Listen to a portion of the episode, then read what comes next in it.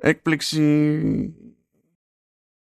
είναι η μέρα Τρίτη που βγαίνει το συγκεκριμένο, όχι η μέρα Τετάρτη. Γιατί άραγε; Α, θα βγει η Τρίτη. Ε, βέβαια. Για είδες έκπληξη και για μένα. Είναι αφού αποφασίσαμε ότι θα πιάσουμε που θα πιάσουμε παπακαλιάτη, θα τον βγάλουμε του Αγίου τέλος πάντων όπως λέγεται, Φερεντίνου Βαλεντίνου. Αυτό ε, Βαλεντίνο. Φερεντίνος δεν είναι των ερωτεμένων. ναι, επειδή κατά τα άλλα είναι Άγιος. Ε, γι' αυτό δεν ξέρω. Εντάξει, οκ. ναι, οπότε αντί να βγούμε 15 Φεβρουάριο, είπαμε να βγούμε 14 Φεβρουάριο. Γι' αυτό διαλέξαμε βασικά και το, και το μαέστρο του Παπακαλιάτη. Ε, γιατί άμα κάναμε ταινίες για το Άγιο Βαλεντίνο θα έχουμε διαλέξει Human Centipede. Τι και για Χριστούγεννα θα κάναμε Serbian film και έτσι. Ε, εννοείται. Αυτό είναι για το Πάσχα. Είναι, για το Πάσχα, έχεις ένα δίκιο. Η αναγέννηση ενός ανθρώπου. Είπαμε να μπούμε στη διαδικασία. Το είχαμε αποφασίσει βασικά σχετικά νωρίς. Απλά επειδή είχαμε άλλες προτεραιότητες ε, που δεν μπορούσαν να πάνε πίσω. Δηλαδή είχαμε κάτι House of the Dragon, κάτι τέτοια που λέμε τώρα ε, να φάνε αυτά ε, αναβολή λόγω παπακαλιά, είναι λίγο χλωμό. Ε, οπότε ναι, το πήγαμε λίγο, το πήγαμε λίγο αλλιώς το, και είπαμε να το συνδυάσουμε με του, με του Αγίου Βαλεντίνου. Ε, εν τω μεταξύ το είχαμε, το είχα, είχαμε πει ότι θα το πιάσουμε πριν γίνει όλο το μπαμ αυτό με το Netflix.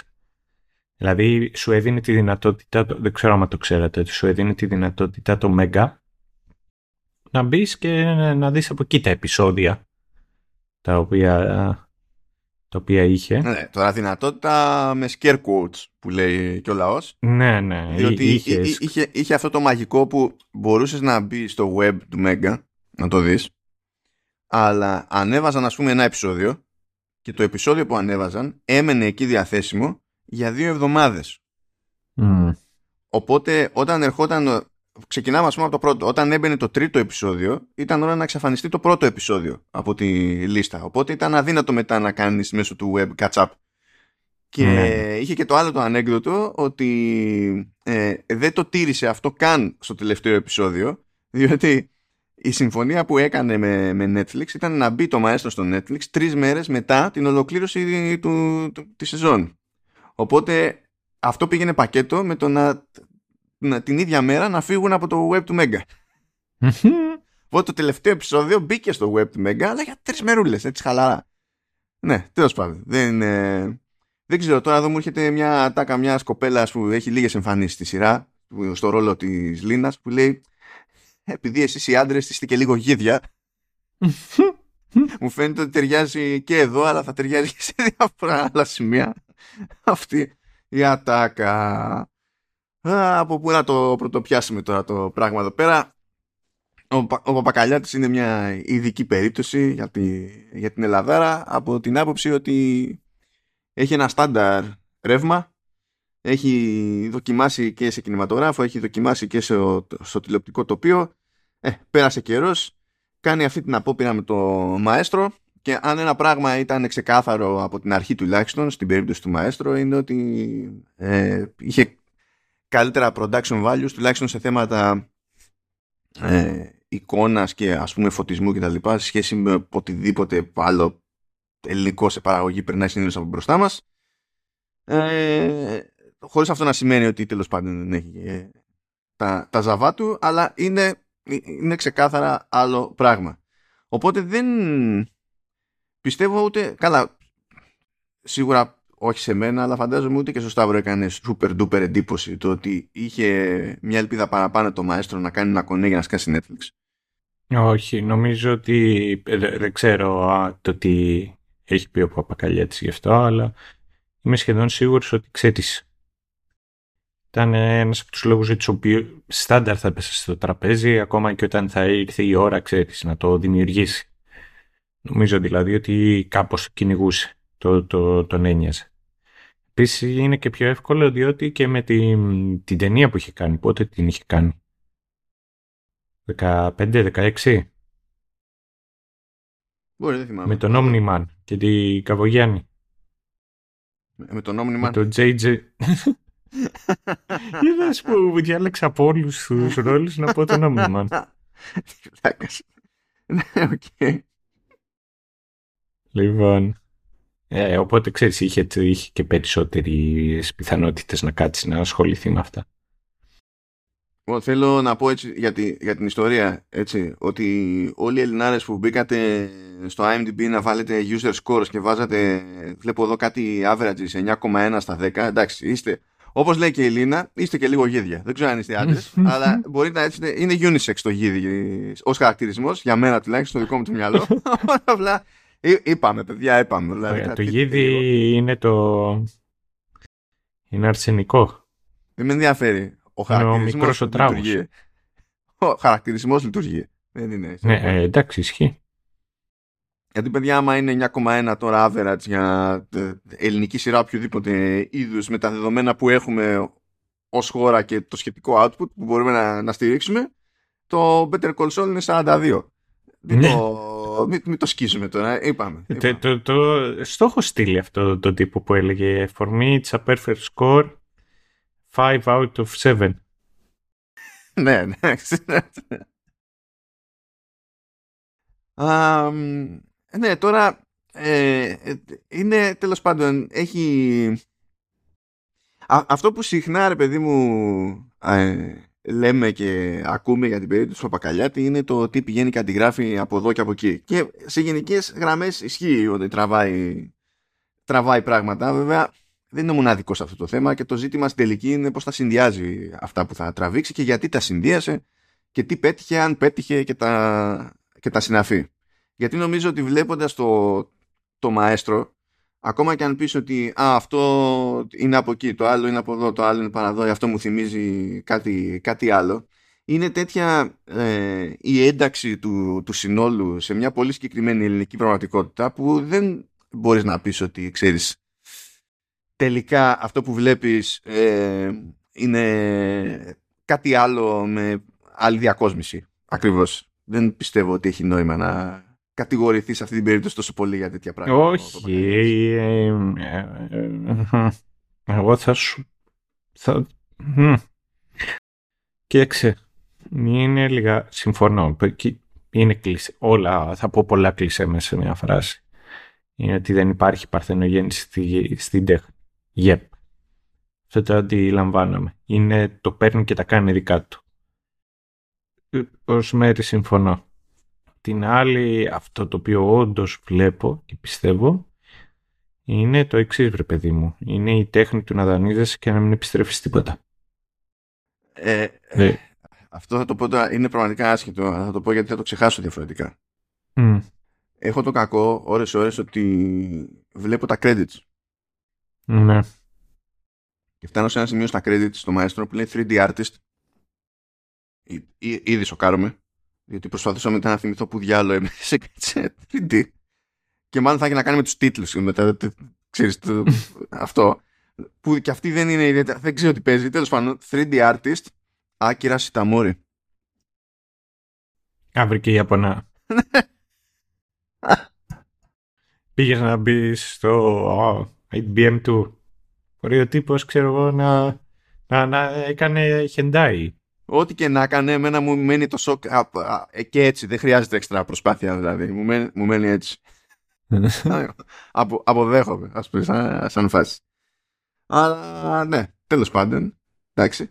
Ε, ας πούμε ότι πάμε να πιάσουμε την κεντρική ιδέα που η οποία είναι και αρκετά απλή. Ναι, πριν το κάνουμε αυτό, πριν το κάνουμε αυτό, θέλω να μου πεις λιγάκι με, ε, τι πρώτερη εμπειρία έχεις από Παπακαλιάτη. Όπου έχω τόσα χρόνια να δω Παπακαλιάτη, δηλαδή σκέψω ότι τα, ό,τι δουλειά έχει κάνει τα τελευταία 10 χρόνια, απλά δεν κάθισα ποτέ να το δω. Ε, και ό,τι άλλο έχω δει που είναι από πιο, από πιο πριν, πιο παλιό, πλέον δεν είμαι καν σίγουρος για τι θυμάμαι ούτε καν σαν εντύπωση. Που συνήθως οι εντυπώσεις μου μένουν, ρε παιδί μου. Βέβαια, ταυτόχρονα δεν είμαι και μεγάλος φίλος τώρα των περισσότερων ελληνικών παραγωγών και δι των τηλεοπτικών παραγωγών. Ε, διότι γενικά πιστεύω ότι ακόμη, ακόμη και αν έχουμε μια καλή ιδέα, ξέρω, ακόμα και αν έχουμε ε, καλούς τοπιούς για την περίσταση κτλ.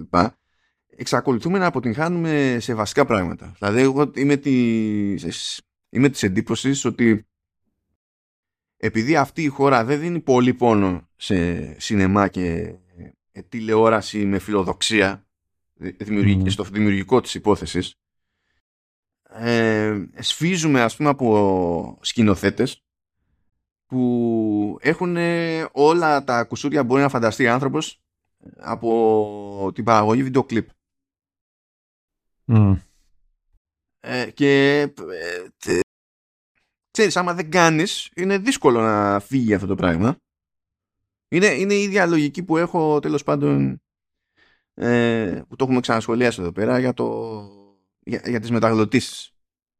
Ναι ότι δεν είναι κομμάτι της κουλτούρας μας όχι, όχι, αυτό... αυτό είναι άλλο debate το κομμάτι της κουλτούρας είναι ότι επειδή δεν υπάρχει ε, πολλή εμπειρία με εξαίρεση πιο παιδικό περιεχόμενο αυτό φαίνεται στον τρόπο με τον οποίο δουλεύουν συνήθως οι, οι Έλληνες ε, voice actors. Φαίνεται, ρε παιδί, με αυτό το πράγμα.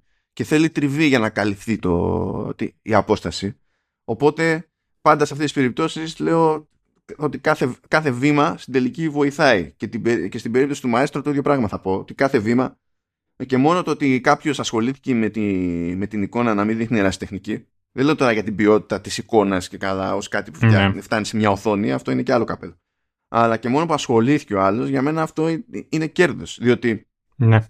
τώρα ο επόμενος που θα μπει σε μια τέτοια διαδικασία θα συγκριθεί και με αυτό, όχι και δεν θα υπάρχει δικαιολογία τόσο εύκολα ότι ε, εντάξει, οι ξένοι έχουν άλλα, ξέρω και τέτοια. Το ότι, το ότι ε, και καλά δεν δε μπορείς να πετύχεις μια αίσθηση στη, στην εικόνα σου από άποψη φωτογραφίες και τα λοιπά άμα δεν έχεις υπερ-budget είναι, ειδικά στις μέρες μας είναι, είναι λίγο ψέμα ναι, έχουν, ε, απλοποιηθεί και έχουν πληθύνει τα εργαλεία που έχει κάποιος στη διάθεσή του ακόμη και όταν είναι τελείως, τελείως προτάρες δηλαδή δεν είναι κάθαμαστε και παιδευόμαστε στην εποχή του φιλμ ας πούμε σαν να μην υπάρχει αύριο.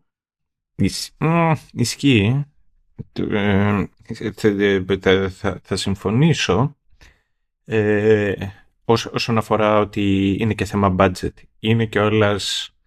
Θα, θα, θα μιλήσω πιο συγκεκριμένα για το Maestro. Φαίνεται ρε παιδί μου ότι έχει γίνει δουλειά και ότι έχουν δώσει πόνο οι τύποι και έχουν ξέρεις, τραβήξει βράδυ, έχουν εξωτερικά πλάνα εκ το στούντιο, να, αλλά ξέρεις τι και τι άλλο έχουν. Έχουν και το φίλτρο του, του Μεξικό. Αυτό το κίτρινο. Ναι, ναι, ναι, είναι το. Είμαστε σε μέρος που υποτίθεται ότι κάνει κανονικά καλοκαίρια, παίζει ζέστη κτλ. Παίρνει ένα κίτρινο φίλτρο φιλαράκι. Και λες. Εντάξει, καλώς ήρθατε στο Mexico City. Με το που ξεκινάει η φάση είναι όλη η σειρά έτσι. Τέλος πάντων, που δεν είμαι κατά του θερμού χρωματολογίου, είμαι κατά της λογικής ότι αν υπονοείται ήλιος στο κλίμα, πρέπει όλα να είναι πιο κίτρινα ο κόσμος να χαλάσει. Ε, αυτό μου φαίνεται κομπλεξικό, ας πούμε. Που μου φαίνεται λογικό κόμπλεξ να το έχει ο δυτικό βόρειο Ευρωπαίος, διότι θεωρεί ότι. Ε, μπορεί, για, για εκείνον ο ήλιος είναι king. Ναι.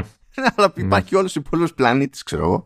Αλλά τέλος πάντων. OK, okay. συνεχάμε, συνεχάμε. Ναι, και ξέρεις, ε, τα Golden Hour και όλα αυτά τα οποία κυνηγούσε αυτό για αυτά θέλεις όντως λεφτά. Γιατί σημαίνει ότι απλώνεται η παραγωγή σου. Ε, βέβαια. Πληρώνεις για συγκεκριμένες ώρες για να γυρίσεις. Δεν είπαμε ότι έγινε η νιαρή του. Ε, καλά. Οπότε η, η, βασική σου επαφή με το Παπακαλιάτη είναι δεύτερη Κυριακή του Μαΐου. Ναι. η μέρα της μητέρας. Είσαι σε Κάτι τέτοιο, κάτι τέτοιο, ναι. ναι. Μήπως κάνουμε μαλακία. Μα τα ρωτάνε τώρα αυτά. Δεν ξέρω καν τι θα πεις ακόμη. Δηλαδή. Δεν ξέρω ναι, αυτό. Μήπως ε, έπρεπε να αντί για το Αγίου Βαλεντινού έπρεπε να είχαμε κάνει παπακαλιά την, την ημέρα της. Όχι, ε, όχι, δεν κολλάει, δεν κολλάει. Γιατί εδώ πέρα υποτίθεται ότι η άγκυρα των πραγμάτων, τέλος πάντων εντός εισαγωγικών, η άγκυρα για το σύνολο είναι ένα αμόρε και δεν κυνηγάει καν μάνες. Το κυνηγάνε οι μάνες. Έχει άλλο πρόβλημα εδώ πέρα. εγώ, να σου πω την αλήθεια, δεν ε, έχω δει πολύ λίγο Παπακαλιάτη. Αλλά θυμάμαι από λιγάκι πιο μικρός όταν έπαιζε, έκανε μπάμ ότι ξέρεις. Ότι ήταν νουβό αυτά τα οποία πήγαινε να κάνει. Ήθελε να προσθέσει τη δικιά του, τόνα, τη δικιά του νότα, να κάνει κάτι πιο σύγχρονο. Ήταν και από τους πιο τολμηρούς από ό,τι, από ό,τι υπήρχε. Ε, αυτό το οποίο όμως θυμάμαι επίσης με τον Παπακαλιάτη ήταν και όλος ότι και ο τύπος είναι λιγάκι ερωτευμένος με την πάρτη του. Πού το, σε ποιον το έλεγα, δεν θυμάμαι. Δηλαδή που λέω είναι... Θυμήθηκα τον Kojima που είναι video game by Hideo Kojima, directed by Hideo Kojima, written by Hideo Kojima, edited by Hideo Kojima και, και τα λοιπά. Που, να σου πω τώρα εντάξει, στην Ελλάδα πώς θα μπορούσε να γίνει αλλιώς αυτό το, το πράγμα. Δηλαδή, ε, δεδομένων των περιστάσεων, αυτό είναι από τα καλά του. Διότι άσχετα με το τι πετυχαίνει σε κάθε περίπτωση, είναι προφανές ότι το έχει καημό. Ναι. Οπότε το, το, παίζει μια φούρια, ρε παιδί μου, στη, στην προσπάθεια. Σίγουρα. Ε, το παίξιμο πάντα έπαιζε το ίδιο ένα. Ναι, όχι, το παίξιμο του δεν το, το, παίξιμο του δεν το μπορώ βασικά. Είναι, είναι, είναι, είναι τέρμα flat. Είναι τέρμα flat. Ναι. Ένα και μου αρέσουν τα sex scenes σου παπακαλιά. Τι κάνεις σαν πιγκουινάκι. Πιου, πιου, πιου. Ε, δείτε, δείτε sex scene με τέτοια. Παπακαλιάτη. Και άμα δεν σας αρθούν στο μυαλό το happy fit ή στο Μαδαγασκάρι. καλά, καλά το, καλά το πάμε. Δεν έχω πάρει. Ε, ρε. Γιατί ξέρεις που αρχίζουμε και τα σκατώνουμε όταν αρχίζουμε να μιλάμε για τη σειρά. Λοιπόν, όχι, όχι, δεν θα τα σκατώσουμε αυτή τη φορά. Το χρωστάμε στο, στο Πακαλιάτη. Αν, αν, κοίτα, αν καταφέραμε να κάνουμε περίπου συζήτηση για το πρόσφατο τηλεξιακό τηλεοπτικό Resident Evil, νομίζω ότι επιβάλλεται να τα καταφέρουμε για το, για το Μαέστρο. Γιατί αν μη τι άλλο, το Μαέστρο είναι τουλάχιστον καλύτερο από το Resident Evil. Κοίταξε, ε, έχουν υπάρξει φορές που για σειρά για το podcast έχω ρε παιδί μου λίγο βαρεθεί. Έχω πει ρε γάμο, το τώρα έμπλεξε για ποιο λόγο κάθομαι και τα κάνω αυτό. Ε, το Resident Evil απλά μίσησα τον εαυτό μου. Δεν, δεν, δεν, δεν, δεν το ήθελα άλλο. Δηλαδή είναι από τις λίγες φορές που πανηγύρισα όταν ακυρώθηκε. Κάνα ναι, δεν το, δεν το συζητάμε καν. Α, λοιπόν, κάτσε να πιάσουμε τη θεωρητικά έτσι, τη θεωρητική ναι, ναι. κεντρική ιδέα. Είναι παιδιά ο, ο Πακαλιάτης που ένα από τα πρώτα λάθη που κάνει σε αυτή τη σειρά είναι ε, στην ονομασία του ρόλου του. Διότι ο χαρακτήρας λέγεται ο Ρέστης Εμμανουήλ. Δηλαδή, ε, δηλαδή λίγο κράτη. Λίγο κράτη. Ε, βυζαντινό επώνυμο. Τι, ε, βυζαντινό επώνυμο. Ναι, και είναι με το κόμπο, νότες ε, μεσία. Ε, είναι, είναι, είναι, το κόμπο. Το, είναι, είναι too much effort αυτό το ονοματεπώνυμο. Αλλά τέλος πάντων και υποτίθεται ότι είναι μουσικός και παίζει ένα κονέ εκεί πέρα με, το, με τους παξούς και υποτίθεται ότι γιατί οι παξοί έχουν ένα μουσικό φεστιβάλ και έχει μείνει λίγο ορφανό εκεί πέρα, δεν υπάρχει κανένας να το τρέξει και γίνει ένα κονέ να πάει στους παξούς να το αναλάβει και να το τρέξει. Κάπως έτσι πηγαίνει. Ε, δηλαδή είναι τόσο απλή η, η φάση, η, η, η ιδέα που τα ξεκινάει όλα και στην ουσία εκεί πέρα στο πρώτο επεισόδιο είναι το τρέχουμε λίγο για να καταλάβουμε ότι κάτι παίζει με μια κοπελίτσα που λέγεται Κλέλια ε, και να γνωρίσουμε και τους βασικούς παίκτες ας το πούμε έτσι που είναι η Χάρης που τελείως τυχαία είναι η Χάρης Αλεξίου που είναι η γιαγιά της Κλέλιας, ο Φάνης και η Σοφία που είναι οι γονείς της Κλέλιας. Μαθαίνουμε ότι η Κλέλια έχει έναν bro, τον, τον Αντώνη. Ε, παίρνουμε χαμπάρι εκεί στα γρήγορα ότι ο Αντώνης είναι, είναι γκέι και τρέχει εκεί πέρα μια ιστορία με τον Σπύρο, ο οποίος Σπύρος ε, υποτίθεται ότι προσπαθεί να πει σε όλο τον κόσμο που, ότι δεν είναι γκέι, οπότε χαριεντίζεται εκεί πέρα παράλληλα και μια Γιάννα για το θεαθήναι ε, υπάρχει μια συγκλονιστική ε, απορία, ένα αμείλικτο ερώτημα που διαπερνά όλο το πρώτο επεισόδιο. Είναι η απορία του Αντώνη για το ποιος ήξερε από πριν του Σάμπα. Ε, μια λεπτομέρεια έτσι για την ιστορία. Ε, Ε, τέλος πάντων είναι σαφές ότι η Κλέλια έχει βάλει λίγο εκεί στο μάτι το, το, τον Ορέσταρο ε, και με τα πολλά αφού έχουν, έχουμε μάθει αυτά τα, τα βασικά ε, καλείται ο Ρέστης και από τον Φάνη και στο οικογενειακό τραπέζι και παίζει ένα κάποιο awkwardness και για να το συμπληρώσω για την ιστορία είναι και έτσι μπορούμε να πούμε και για το μοτίβο που παίζει σε όλα τα, τα επεισόδια. Κατά κανόνα όταν ξεκινάει ένα επεισόδιο έχουμε κάποια έτσι πολύ σπαστά πλάνα από ένα κομμάτι του τέλους. Δηλαδή στο πρώτο επεισόδιο βλέπουμε ότι κάποιος δεν βλέπουμε καν ποιος, αλλά βλέπουμε ένα πτώμα στην ουσία να, να σέρνεται κάτω. Ε, και συνήθως με κάτι ανάλογο που συμπληρώνει ένα κομματάκι σε αυτή την ιστορία, μια πληροφορία έξτρα, έχουμε στο τέλος του επεισόδιου. Και εκτός αυτού, σε κάθε επεισόδιο έχουμε έναν άλλον από τους βασικούς χαρακτήρες ε, να μπλέκει περισσότερο με την αφήγηση ε, να εκφράζει τέλος πάντων κάποιες ιδέες και συνήθως να τις χρησιμοποιεί για να δείξει, ε, να δημιουργήσει αντίθεση με τα τεκτενόμενα. Mm. Ε, εντάξει, ε, δεν είμαι φαν του concept και της εκτέλεσης αυτής, αλλά τέλος πάντων άλλο καπέλα αυτό. Ε, νομίζω ότι δεν έχει νόημα όταν θα προχωρήσουμε να λέμε τι συμπληρώνει στην αρχή και στο τέλος ως έξτρα πληροφορία εκεί πέρα στο, στο κομμάτι από το τέλος. Δεν, δεν, δεν έχει νόημα γιατί έτσι κι αλλιώς θα πούμε τι γίνεται στο, στο τέλος. Αλλά έχει αυτό το συγκεκριμένο το, το μοτίβο το, το πράγμα. Ε, πριν το ξεχάσω επίσης έτσι, θέλω να πω σε όποιον έγραφε ότι δεν λέμε όταν ξέρουμε κάποια που το όνομα της είναι Χάρης δεν λέμε ε, καλό στη Δεσποινής Χάρης. Χαμώ τα ελληνικά σας. Ούτε λέμε την Χάρης. Ούτε λέμε στη Χάρης.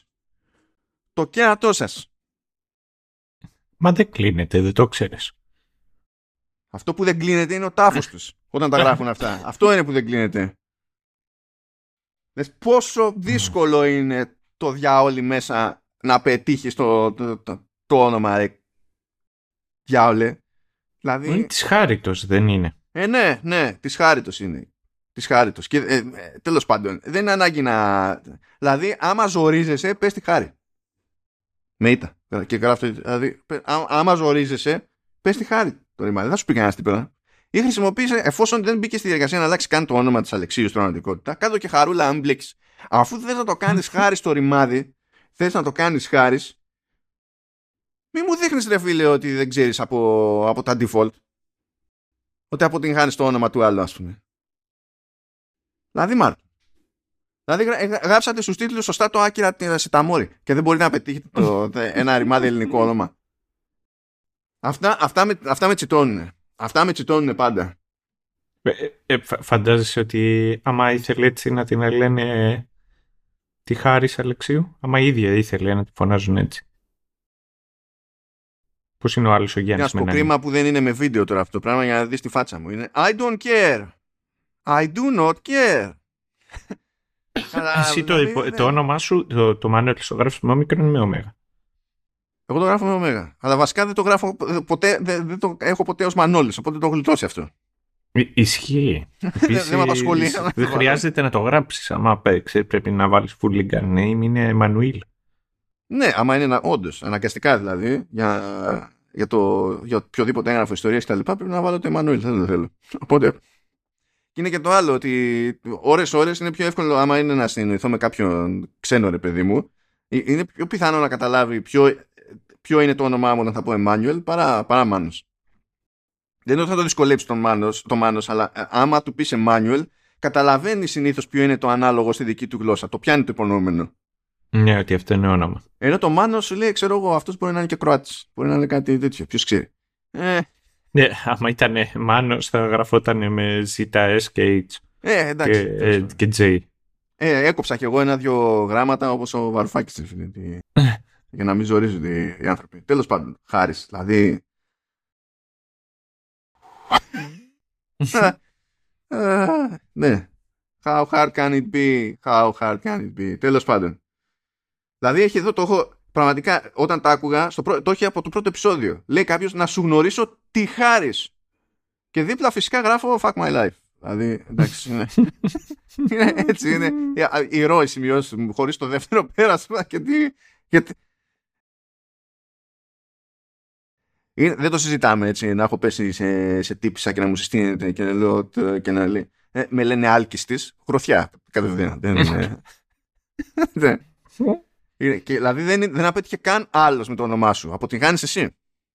Ναι, ναι. Με τη, με τη μία. Είναι, ξέρω εγώ, άλλαξε το. Άμα σε ζορίζει, άλλαξε το. Με, σε βλέπω ψύχρεμο. Όλα, κανένα πρόβλημα. είναι, όλα, είναι όλα κομπλέ. Είναι, όλα κομπλέ. Ε, παθαίνω αυτό που έπαθε ο Αντώνης εδώ με τους, με, του, με τους Σάμπα. Που ρωτάει εκεί πέρα το Σπύρο ξανά και ξανά, ξέρεις του Σάμπα; Και δεν απαντάει ο Σπύρος. Μετά τον ξαναρωτάει, ξέρεις του Σάμπα; Δεν απαντάει ο Σπύρος. Συμφιλιάζεται σε κάποια φάση ο Αντώνης και λέει τους γαμημένου του Σάμπα, τους ξέρεις ή όχι. αυτό, αυτό το vibe έχω με, τη, με το ζήτημα χάρης. Τέλος πάντων, ε, κάπως έτσι ξεκινάει η φάση και είναι προβλέψιμο τέλος πάντων ότι όλοι αυτοί θα μπλέξουν μεταξύ τους. Ε, α, ε, νομίζω ότι. Καλά, είπα ότι ο πατέρας του Σπύρου είναι ο Χαράλαμπο. Δεν θυμάμαι αν είπα ότι η μητέρα είναι η Μαρία. Ε, δεν θέλω να την αφήσω απ' έξω τη Μαρία. Αφήνω τώρα σε πρώτη φάση κάποιους χαρακτήρες απ' έξω, αλλά δεν θέλω να αφήσω τη Μαρία απ' έξω γενικότερα δηλαδή από την αρχή, γιατί είναι η Μαρία Καβογιάννη και ε, η γενική μου εντύπωση είναι ότι σε σχέση με τους υπολείπους, άσχετα γιατί διάφοροι παίζουν καλά, διάφοροι είναι πιο ντεμή κτλ. Okay, αλλά το μόνο σιγουράκι είναι ότι η Καβογιάννη παίζει παπάδες σε αυτή τη σειρά. Ναι. Η, η Καβογιάννη νομίζω ότι. Δεν νομίζω. Σίγουρα είναι καλύτερη ηθοποιός της γενιάς της και είμαι, είμαι πεπισμένος ότι είναι από τις καλύτερες ηθοποιούς της, ξέρεις, της Ελλάδας που έχουμε βγάλει ποτέ. Παπάδες, παπάδες. Δηλαδή ήταν για μένα, δηλαδή το, το παίρνεις χαμπάρι και περαστικός να είσαι, πιστεύω ότι φαίνεται για το πρώτο επεισόδιο. Και νομίζω ότι παίζει και αβίαστα. Το οποίο είναι μεγάλο συν. Το έχει, το έχει, δεν το συζητάμε είναι λίγο, οι, οι υπόλοιποι έχουμε καλά παραδείγματα, έχουμε και, έχουμε και αστάθειες, έχουμε διάφορα εκεί πέρα, αλλά σε γενικές γραμμές, οκ θα έλεγα. Αν βάλεις στην άκρη τον Παπακαλιάτη που είπαμε, ο Παπακαλιάτης είναι, ένα, είναι ένα flat πράγμα. Ε, και όταν έχει, πω, πω, όταν, όταν έχει ένα ατάκα που είναι, που είναι χιούμορ, πω, πέφτει like a lead balloon. Δεν υπάρχει το delivery. είναι, είναι κατευθείαν. OK, okay, ξέρω εγώ, αλλά πες ότι θα σταθούμε πιο μετά στα πιο συγκεκριμένα του cast να ξέρει να έχουμε φτάσει και στο τι είχε να αποδώσει ο καθένας. Μην το κάνουμε τώρα, δεν ε, υποτίθεται επίσης ότι σε κάθε επεισόδιο με το μονόλογο που κάνει ο καθένας παύλα αφήγηση γίνεται μια προσπάθεια να αναδειχθεί ή θιχθεί κάποιο, κάποιο ζήτημα ας πούμε. Δηλαδή με το καλημέρα στο πρώτο επεισόδιο που έχουμε αφήγηση από κλέλια ε, λέμε καρφί πέφτει, τέτοιο, πέφτουν ατάκες για τον σεξισμό, για ομοφοβία, για την κενότητα της νέας γενιάς το οποίο είναι ατάκα της κλέλιας που ανοίξει τη νέα γενιά ε, για ναι, το... και είναι 18 χρονών ε, ναι, για το ζόρι με τη, με την πανδημία και, και τα λοιπά ότι ο κόσμος είναι χάλια για τους νέους ανθρώπους ε, που τέλος πάντων δεν ξέρω πώς να το ζυγίσω αυτό διότι δεν, δεν είναι άκυρη σκέψη, αλλά ταυτόχρονα είναι μια σκέψη που σε αυτή την ηλικία έχουν όλοι πάντα. Οπότε, ξέρεις.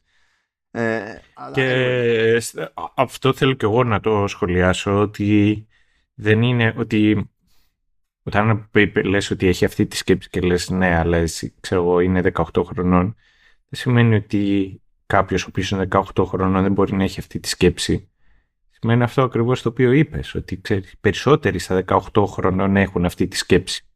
Ναι. Είναι, είμαστε λιγάκι πιο ρομαντικοί. Και μετά την έχουν αυτή τη σκέψη. Απλά μετά συνειδητοποιούν ότι το ζήτημα δεν είναι ε, δεν και καλά μια συγκεκριμένη γενιά. ναι. Α, θέλω να καταγγείλω εκεί πέρα όμως την Γκλέγια, διότι τραβάει ζόρια με σεξισμούς, με ομοφοβίες και προκαταλήψεις κτλ. Και, τα λοιπά και λέει Μα και αυτοί οι τουρίστες που έρχονται εδώ πέρα είναι όλοι άσχημοι. Αλλά ναι, OK, okay, τέλος πάντων. Ε, δεν θα χώσω άλλα εκεί πέρα ε, για το πρώτο επεισόδιο. Είναι τελείως έτσι προπαρασκευαστική αυτή η πρώτη αναφορά. Αλλά να πούμε έτσι τη γενικότερη μας που τέλος πάντων τη μισοείπαμε αλλά δεν βαριέσαι. Να πούμε τη γενικότερη μας εντύπωση για τη, για τη σειρά. Και έχει και ένα καημό άλλον σε αυτό το στάδιο από όσο θυμάμαι ο Σταύρος οπότε... Ναι, ναι, Δε, περίπου με τη δικιά μας τέτοια εντύπωση. Κάτι, κάτι λιγάκι και διάβασα ξέρεις την εντύπωση των άλλων. Κάτι λιγάκι από περιέργεια κυρίως να να διαβάσω την εντύπωση που έχουν οι, οι κλασικοί κριτικοί της Ελλάδας. Και διάβασα αρκετούτσικον, ε, αλλά ξεστάθηκα λίγο παραπάνω σε δύο τυπάκια. Τον έναν τον ευχαριστεί, πώς να σου το πω, τον δεν, και με τους δύο δεν είναι Sony και Ντε ότι κάνω κολοτούμπα και συμφωνώ πάντα με τις απόψεις τους. Αλλά και με τους, και τους δύο μου κάνει, ξέρεις, με ιντρικάρει να ακούσω το τι λένε. Ο ένας είναι ο Ιάσονας Τριανταφυλλίδης, ο οποίος έχει, ξέρεις, έχει το δικό του το στυλ και, και μ' αρέσει. Ο, ο οποίος είπε καλούτσικα, ξέρεις, ε, λόγια για εκείνον, ε. Ε, και στέκεται σε, σε αρκετά πράγματα. Δηλαδή, ε, πιάνει και αυτός ε, ότι δανείζεται ο Παπακαλιάτης. Αλλά σου λέει ότι ε, it's okay, ότι φαίνεται το ότι γίνεται. Στέκεται και αυτός ε, γιατί, για ένας άλλος κόσμος, ταινία του 15, που πραγματικά ο Παπακαλιάτης έκανε, ξέρεις, κάτι το οποίο είναι αντικειμενικά και προσωπική μου άποψη είναι το καλύτερο του έργο και έκανε ουσιαστική διαφορά σε σύγκριση με άλλα πράγματα τα οποία βγαίνουν εκείνη την εποχή.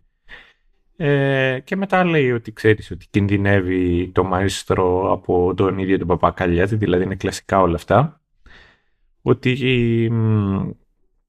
και στο άλλο το οποίο στέκεται με πολύ απλό τρόπο είναι ότι ξέρεις, είναι πιο σύγχρονο σε σύγκριση με τα παλιά, αλλά ταυτόχρονα είναι βρε παιδί μου και ως ένα σημείο λιγάκι φορμουλαϊκό.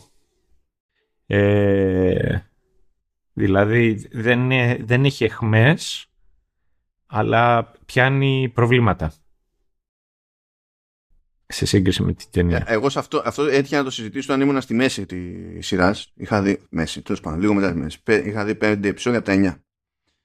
Ε, και τέλος πάντων έλεγα κάτι άσχετο και ε, θυμάμαι ότι μου σχολίασε ένας ότι αυτό που του αρέσει τέλος πάντων στη, στην περίπτωση του Μαέστρο είναι ότι πιάνει λέει τα στραβά της ελληνικής κοινωνίας και τα ξεμπροστιάζει και ότι και δεν ξέρω και εγώ τι. Και ήμουν περίεργος να δω αν θα αλλάξει η εντύπωσή μου προχωρώντας. Και δεν άλλαξε η εντύπωσή μου, η οποία ήταν ότι ναι, τα πιάνει, αλλά είναι απλή αναφορά και δεν οδηγεί πουθενά. Ναι. Δεν, δεν ε, παίρνει κάποια συγκεκριμένη θέση, ούτε προσπαθεί καν να τα αντιμετωπίσει. Και θα πει κάποιος ότι εντάξει, η ανάδειξη δεν έχει μια αξία. Ε, ε, ναι, αλλά πόση αξία έχει τελικά η απλή, η απλή αναφορά, ξέρω εγώ; Δηλαδή και γιατί πρέπει, γιατί πρέπει να, να, θεωρώ, να θεωρώ την απλή αναφορά επιτυχία; Ίσα ίσα κιόλας ναι, ναι. που ε, νομίζω ότι η, η φούρια του αυτή να πιάσει όσα, να χώσει όσες περισσότερες αναφορές γινόταν κατάφερε να τις πνίξει όλες. Και σε κάποιες περιπτώσεις νομίζω ότι ακόμα και η απλή αναφορά δεν ήταν αρκετά καλή. Αλλά τέλος πάντων θα το πιάσουμε αυτό πιο μετά. Ε, για τα πιο ναι, ναι. ειδικά παραδείγματα. Αλλά ε, έχω και εγώ αυτή, τη, αυτή τη, την εντύπωση. Γιατί, ξέρεις, είναι, ε, είναι μια προσέγγιση που έχει γίνει με πρόθεση να φανεί τολμηρή, αλλά αυτό, να φανεί τολμηρή. Ναι. Χωρίς να είναι. Ισχύει. Και μετά είναι ένας άλλος τυπάκος εκεί Συγγνώμη που σε είπα τι πάκου, συγγνώμη. Ε, εύχομαι να μην με ακούσεις ποτέ. Σε, είναι... είναι άλλη μια τυπάρα εκεί η οποία ξέρεις. Ρε παιδί μου, ό,τι και να πει, πάντα θα έχει κάτι να πει. Είτε υπάρχουν φορές που διαφωνώ κάθετα, αλλά και πάλι μου αρέσει να, να τον διαβάζω. Και αυτός είναι ο Φραγκούλης. Έχει το δικό του το στυλ, έχει τη δικιά του γνώμη, έχει τη δικιά του άποψη, έχει τα δικά του κολλήματα, αλλά είναι αυτός ρε παιδί μου. Είναι αυτός. Ναι, και εγώ ε, πιάνω τον εαυτό μου και σε κάποιες περιπτώσεις θα, θα συμφωνώ πέρα για πέρα και σε άλλες περιπτώσεις όταν δεν θα συμφωνώ, κατά πάσα πιθανότητα θα διαφωνώ επίσης πέρα για πέρα. Αλλά έχει το καλό που αυτό γενικά είναι το δυστυχώς το σπάνιο στην κριτική ασχέτως κλάδου. Μιας και τέλος πάντων έτυχε να λέμε για την κριτική τελευταία και στο, στο Vertical Slice και λέγαμε ακριβώς το θέμα ότι ε, σε αυτό το, το, στην προσέγγιση του έχει συνέπεια. Το αν διαφωνώ εγώ κάποιες φορές με την προσέγγιση ε, είναι ένα data point, ok, αλλά ταυτόχρονα είναι για μένα πολύ σημαντικό το ότι επιδεικνύει αυτή τη συνέπεια.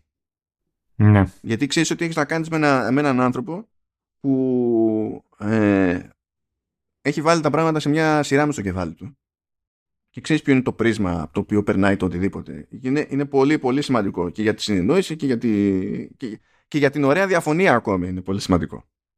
ναι, ναι, ναι. Αυτό το πράγμα. Όχι, είναι αλήθεια ότι έχει consistency. Δηλαδή βγαίνει η ταινία του Νόλαν. Φραγκούλης. ναι, είναι εκεί δεν τυλτάρει κατευθείαν. Περιμένει πώς και ναι. πώς κάθε φορά που είναι η ταινία Νόλαν για να δώσει πόνο. Ε, και ο Φραγκούλης στέκεται σε δύο πράγματα. Το πρώτο είναι ότι ξέρεις κάτι. Μάλλον αυτό θα ήταν καλύτερο να έχει γίνει ταινία. Και εγώ σε ένα συγκεκριμένο σημείο συμφωνώ. Δηλαδή όντως θα γινόταν μια κουμπλέ ταινία. Θα, θα την πάλευε και ως ταινία. Δεν είναι σώνη και ανάγκη να γίνει σειρά στο άλλο το οποίο λέει και σε αυτό συμφωνώ είναι ότι έχει επιλέξει θεματική και προβάλλει θέματα είναι σαν ε, δεν ξέρω αν το είχε κατά νου εξ αρχής αλλά είμαι σίγουρος ότι απέφυγε κάποια πράγματα ώστε να είναι και friendly αρκετά για το Netflix. Αυτό όντως το πιστεύω. Ε, μπορείς να φέρεις ένα παράδειγμα έτσι για να πιάσουμε τη σκέψη. Ε, όπως το λέει ο, και ο Φραγκούλης, ε, γκέι και κουλέρ λοκάλ. Ναι, και ε, τι δηλαδή καλύτερα από εκείνον δεν μπορώ να το πω. Αυτό είναι το τι κάνει όμως, το πώς ταιριάζει με, με Netflix, ε, αλλά όχι τι απέφυγε το, το ναι, ε, θα, θα πω εγώ το εξής. το ότι είναι πολύ clean. Είναι πολύ clean για να δείξει, πώς να σου πω, είναι όμορφο, χωρίς όμως όν και ντε να είναι πάντα ουσιαστικό. Και είναι σαν να έχει και κάποια checkboxes.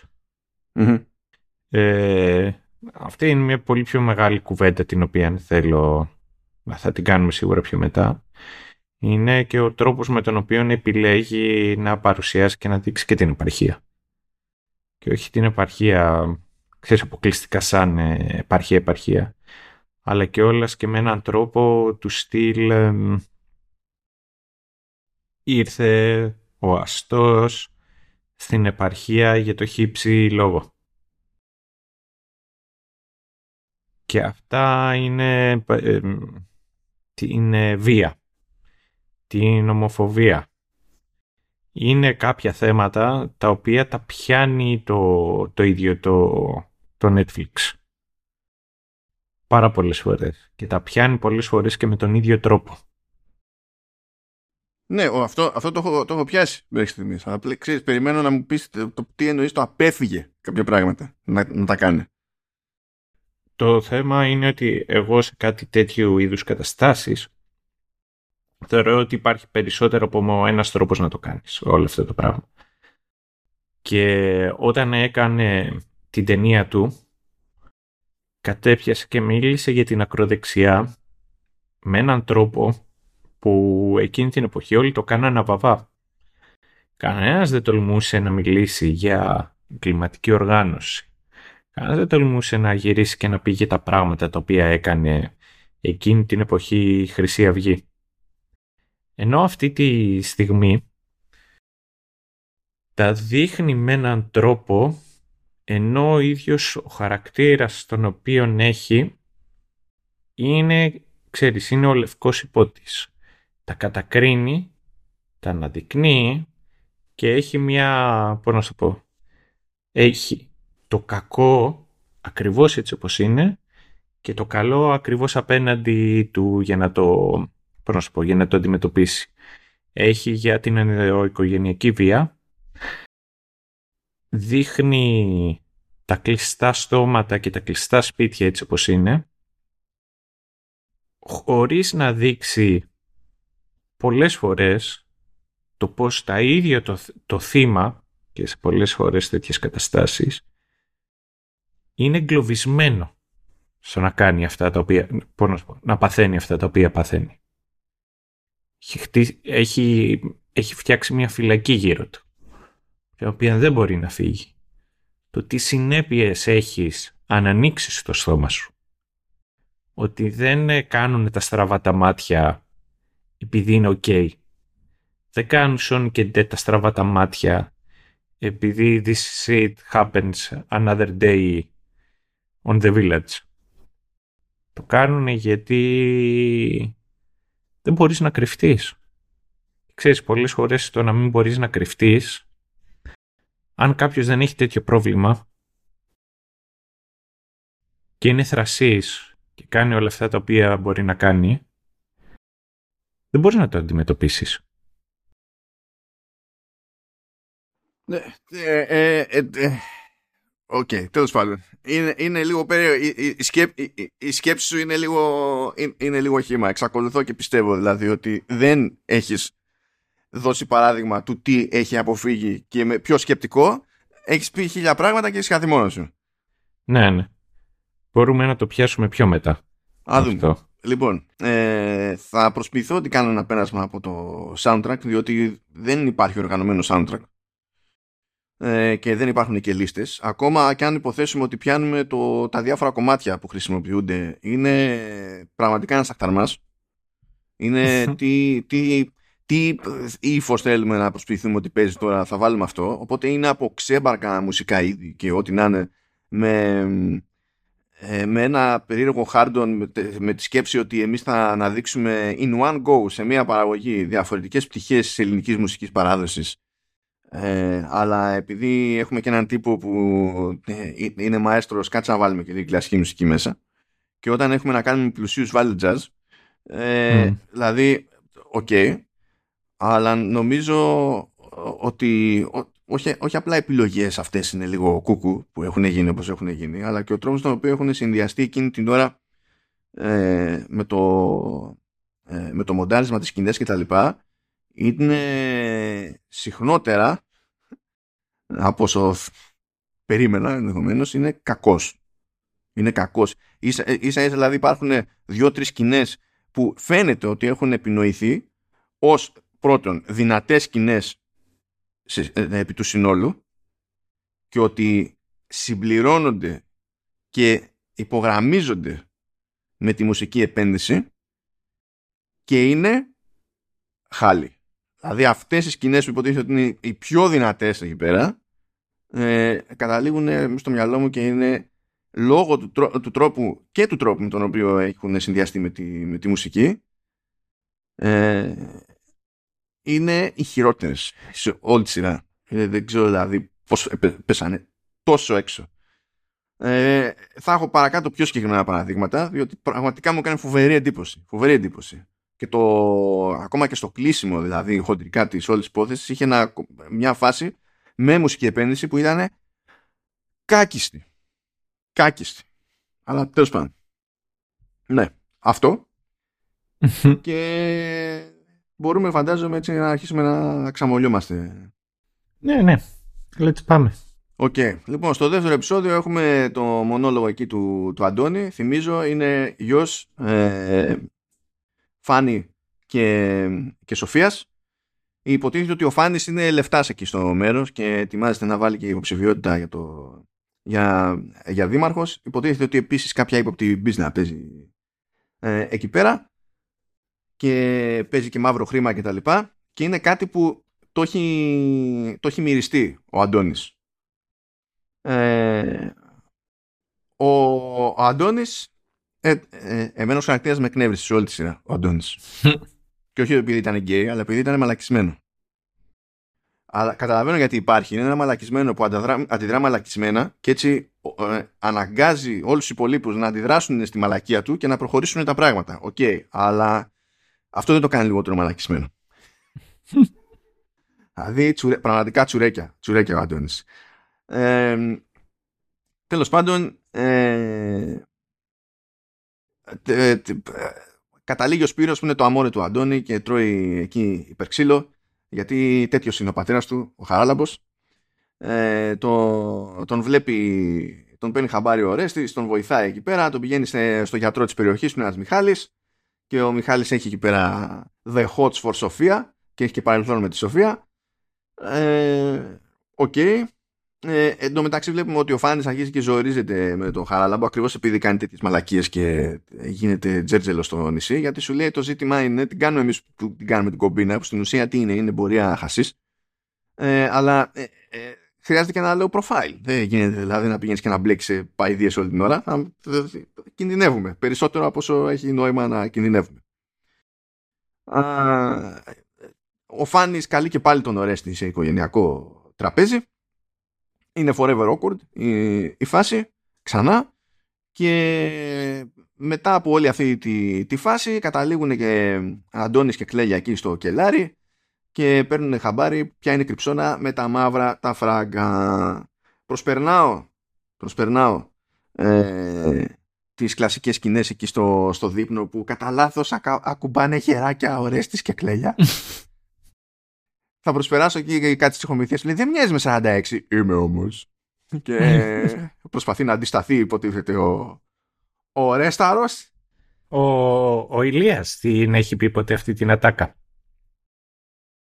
Α, δεν είμαι σίγουρος. Δεν ξέρω. Νομίζω ότι όσο, όσο προχωράνε τα χρόνια ε, διακόπτει mm. τη σχέση του με κάποιους αριθμούς. αρκετά ώστε να μην τους χρησιμοποιείς στην καθημερινότητά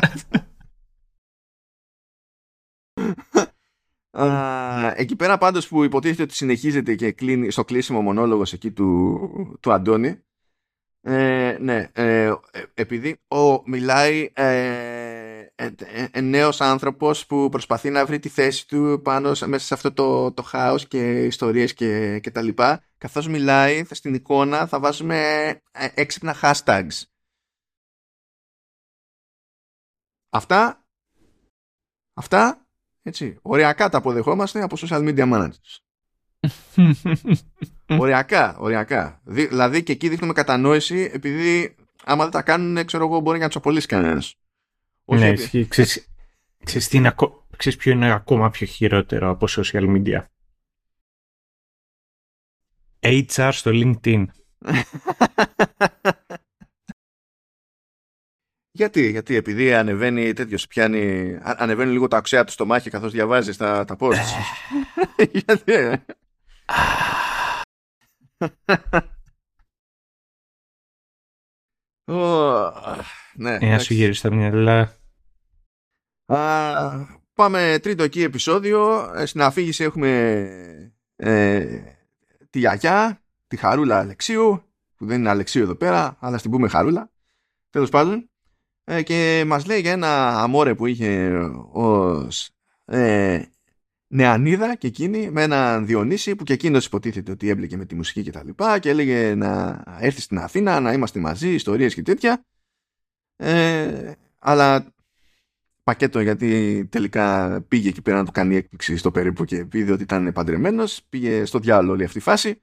Αλλά με αυτά και με αυτά έχει καταλήξει, τέλος πάντων, βλέπουμε ότι ο, αυτός ο Διονύσης έχει καταλήξει, είναι μεγάλος άνθρωπος πια, ε, στο, στο νησί και μένει μόνος του. Έχει κάτι προβλήματα υγείας και τα λοιπά. Και ναι, μεν η, η Χάρης ε, του πηγαίνει μονίμως κόντρα, του τη λέει, αλλά ταυτόχρονα είναι και ο, ο μόνος άνθρωπος που τον έχει και έγνοια παρά τη, την κόντρα που είχαν για αυτό που τις έκανε τέλος πάντων και τα ψένια που, τα ψώνια, ψώνια που, ψέ, ψέματα που τις είπε, καλή φάση, καλά πάει. Ε, και όλο αυτό στην ουσία λειτουργεί σαν παραλληλισμός μέσα σε όλα και για τη φάση που παίζει με τον Ορέστη και με την Κλέλια.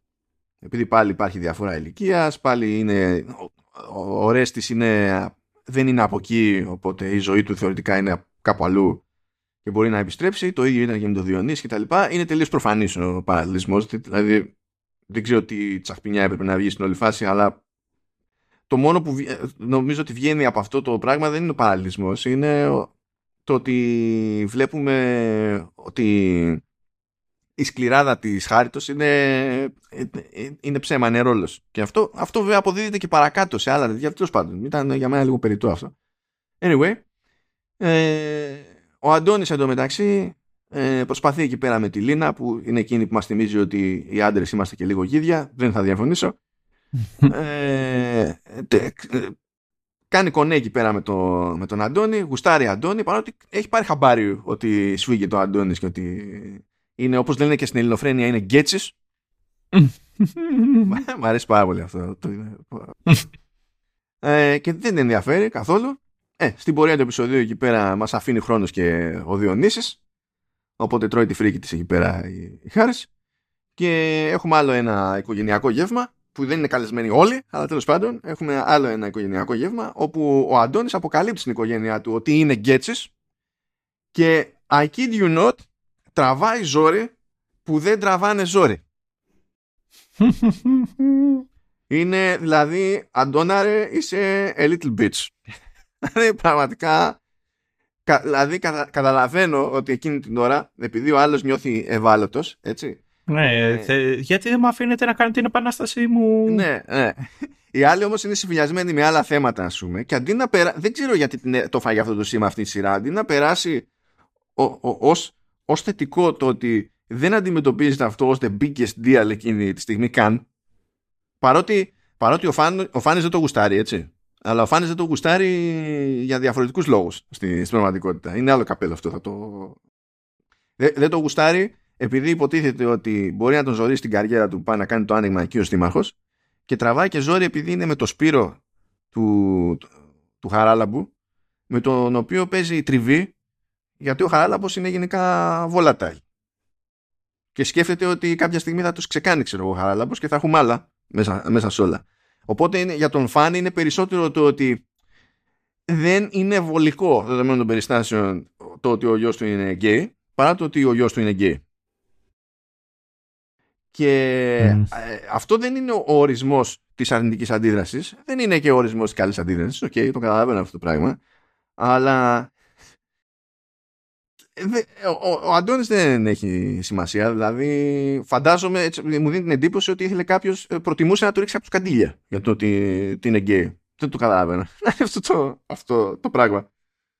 Αλλά ίσως κάνουμε πάλι κύκλο και φτάνουμε στο επειδή εσεί οι άντρες είστε και λίγο γίδια. Δεν ξέρω. είναι the gift that keeps on giving αυτή η ατάκα. Γενικά δηλαδή, όχι μόνο στη σειρά πιστεύω. Δίνει εκεί πέρα τον πόνο. But yeah. Ε, στο τέταρτο έχουμε αφήγηση από τη Μαρία Καβογιάννη, ευτυχώς Χριστέ μου. Ε, εκεί πέρα πιάνει την ενδοοικογενειακή βία. Ε, βλέπουμε ότι τρώει ξύλο, βλέπουμε από τον Χαράλαμπο, βλέπουμε ότι ο Σπύρος σε κάποια φάση κάει με καραμπίνα άδεια βέβαια να απειλεί στο, τον Χαράλαμπο εκεί για να, τη, για να μην τη ξανακάνει τόπι στο ξύλο. Α, και, τα, και τα λοιπά. Ε, θα σημειώσω για βασικά θα το λέμε όλη την ώρα ότι παίζει πάρα πολύ καλά η Καβογιάννη. Αν και για να είμαι δίκαιος, ε, θα πρέπει να αναφέρω πιο συχνά και το ότι η Κλέγια Ανδριολάτου που παίζει την Κλέγια, ε, η Κλέγια παίζει η Κλέγια, ε, είναι, είναι επίσης πολύ καλή.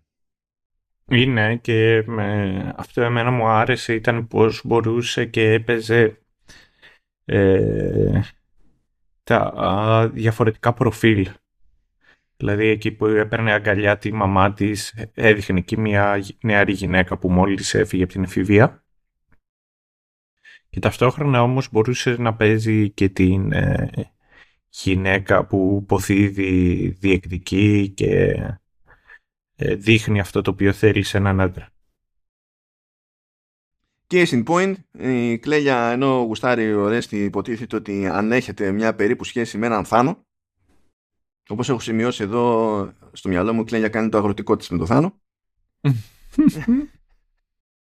ε, αλλά ναι, OK okay. Η Μαρία τα πηγαίνει γενικά πάρα πολύ καλά με τον Ορέστη τον έχει συμπαθήσει με τη, από την πρώτη στιγμή. Ε, ο Φάνης εξηγεί στη, στη Σοφία ότι προσπαθεί να κάνει λίγο πίσω από την μπίζνα με τον Χαράλαμπο. Όχι τόσο για την, την καρδιά αλλά επειδή θα, θα είναι πιο περίπλοκη η φάση με την ενδεχόμενη ε, δημαρχία. Και τα συζητάνε εκεί πέρα ο συνήθως τραπέζι. Και έχω να πω ότι σε όλη αυτή η συζήτηση αυτή η κόντρα. Και ακόμα και το, από το αμέσως προηγούμενο επεισόδιο όλη η φάση στην οποία κατέληξε να δηλώνει και γκέι ο, ο Αντώνης εκεί σαν ένταση το στο πώς κυλούσε η συζήτηση αυτή δεν ήταν high point. Δεν μπορούσαν να το δουλέψουν αυτό καλά. Ούτε, ούτε σκηνοθετικά ούτε στο μοντάζ ούτε οι ηθοποιοί μεταξύ τους το βγάζαν αυτό το πράγμα. Και νομίζω ότι μέρος του προβλήματος είναι αυτή η εντύπωση ότι ο, κάθε σκέψη πρέπει να διατυπώνεται φωναχτά. Και γι' αυτό διαφωνώ τέλος πάντων και με την αιμονή που παίζει με την αφήγηση πολλές φορές. Ναι, συμφωνώ. Γιατί θα κάνει νιανιά. Θα κάνει νιανιά. Νιώθω όμως. Δεν ξέρω. Α, αυτό τουλάχιστον έπιανα εγώ πολλές φορές ε, τον εαυτό μου όταν ε, συνέβαινε κάτι τέτοιο να, να έχει να κάνει επειδή δεν είχα εμπιστοσύνη στον παραλήπτη. Ε, δεν ξέρω. Ε, καλά, αυτό σίγουρα παίζει σαν εξήγηση. Mm. Είναι, φοριέται, δηλαδή εντός εκτός Ελλάδος, δεν είναι κάποιο ελληνικό χούι. Δεν είναι καλά. Ναι, όχι, όχι. Αλλά Νομίζω είναι και λίγο τέτοιο, ε, ε, είναι λίγο και το ας το πούμε θεατρικό κουσούρι της υπόθεσης όπου δεν είσαι σε αποστάσεις ξέρεις ώστε να λειτουργήσουν κάποια πράγματα όπως μπορούν να λειτουργήσουν στη τηλεόραση και στο σινεμά να τα, δηλαδή εσύ να τα αποδώσεις και κάποιος να μπορέσει να τα παρατηρήσει γιατί είναι μες στη μάπα του αυτό που βλέπει. OK. Okay. Ε, αλλά να σου πω κάτι είναι και πιο εύκολο να το πεις από το να το παίξεις. Ναι. Ισχύει είναι, είναι και διέξοδος, είναι και λίγο τέλος πάντων τσιπιά σαν, σαν φάση. Αλλά το θέμα είναι το εξής. Θα μου πεις τώρα τι συγκρίνω. Δεν κάνω ευθεία σύγκριση, αλλά τουλάχιστον για να πιάσουμε το νόημα. Αν πεις στον Ταραντίνο, θα έχει σε ένα τραπέζι πέντε χαρακτήρες και πρέπει να τσιτωθεί ο θεατής, και δεν έχει σημασία. Μπορεί να του πεις ότι το αντικείμενο συζήτηση ήταν τα Lego. Μπορεί να είναι η παστή σαρδέλα. Μπορεί να είναι ο ακραίος καπιταλισμός. Θα βρει τρόπο και θα το γράψει. Και θα βρει τρόπο να το γυρίσει. Ναι, θα δείξει εκεί έναν χαρακτήρα να έχει το χέρι του μέσα στη τσέπη και να παίζει με ένα Playmobil. Ναι. Εδώ δεν το έχουμε. δεν, το, δεν το έχουμε. δεν είναι. Δεν περιμένω Ταραντίνο. Δεν περιμένω Ταραντίνο ναι, όχι, αυτό να ξέρεις, να αυτό έχει να κάνει πάρα πολλές φορές. Ούτε, Gilligan, ούτε Vince Gilligan περιμένω, έτσι. Αλλά περιμένω ένα βήμα προς την κατεύθυνση αυτή. Έχει να κάνει πολύ αυτό με το μοντάζ. Καλά, το μοντάζ είναι, το μοντάζ είναι για κλάμαρα σειρά. Το μοντάζ είναι, είναι άθλιο. Δεν, δεν, δεν καταλαβαίνω γιατί είναι τόσο άθλιο. Αλλά είναι άθλιο. Είναι άθλιο. Αλλά ναι, anyway. Ε, με αυτά και με αυτά χώνεται εκεί η Χάρης να τραγουδήσει στο φεστιβάλ γιατί δεν βρίσκουν κάποια άλλη τέλος που να την παλεύει. Ε, κάνει και μια κουβέντα εκεί τσιτωμένη με την Κλέγια. Λέει στην Κλέγια να μην πετάξει το μέλλον της. Λέει για λάθη που κάναμε άλλοι. Και μην κοιτάς, λέει ότι και εγώ έκανα τα ίδια, ξέρω εγώ, με το Διονύση και τα λοιπά. Και τι κατάφερα, κατά τα έκανα. Μάθε κάτι από εμάς και τα λοιπά. Άσε το τι έχουμε κάνει στις βλακίες και τα συνάφη. Κλασικά αυτά τα πράγματα.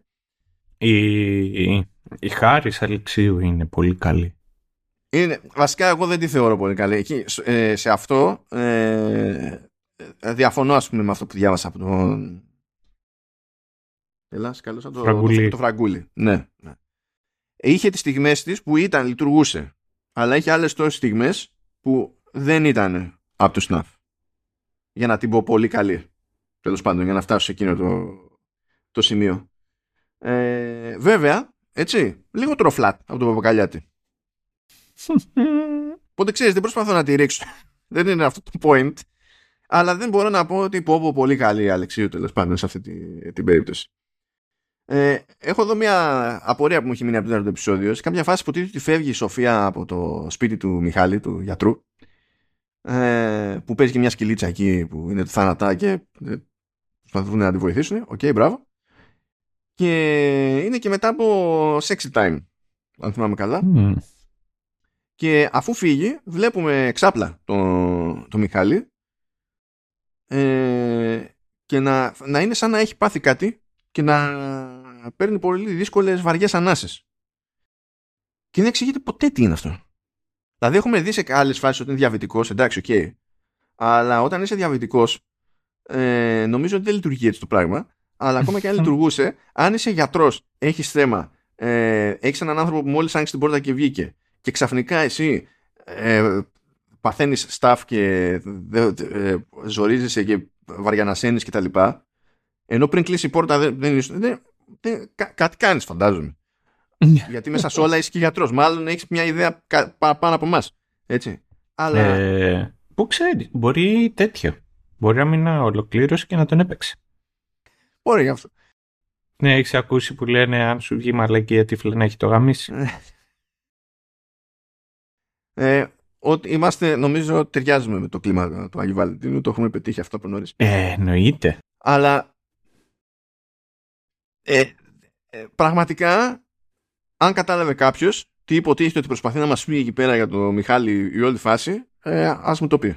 Διότι δεν είδα να συνδέεται με οτιδήποτε. Ήτανε, δεν ξέρω. Τέλος πάντων. Οκ. Πάμε εκεί στο, στο πέμπτο. Έχουμε ένα ραδιοφωνικό puff piece για τον Φάνη, όπου στην ουσία κάνει πρόθεση για την πάρτη του. Λέει πόσο συγκλονιστικός πατέρας είναι, πόσο συγκλονιστικός επιχειρηματίας, αλλά ταυτόχρονα πόσο ταπεινός και νοιάζεται για όλους και τα μπουρδες. Και όλα αυτά τα λέει και υποτίθεται ότι το επεισόδιο σχετικά εστιάζει σε, στο πώς κινείται στην πραγματική του ζωή, στην καθημερινότητά του ο Φάνης για να δείξει ότι είναι κόντρα σε αυτά που λέει ρε παιδί.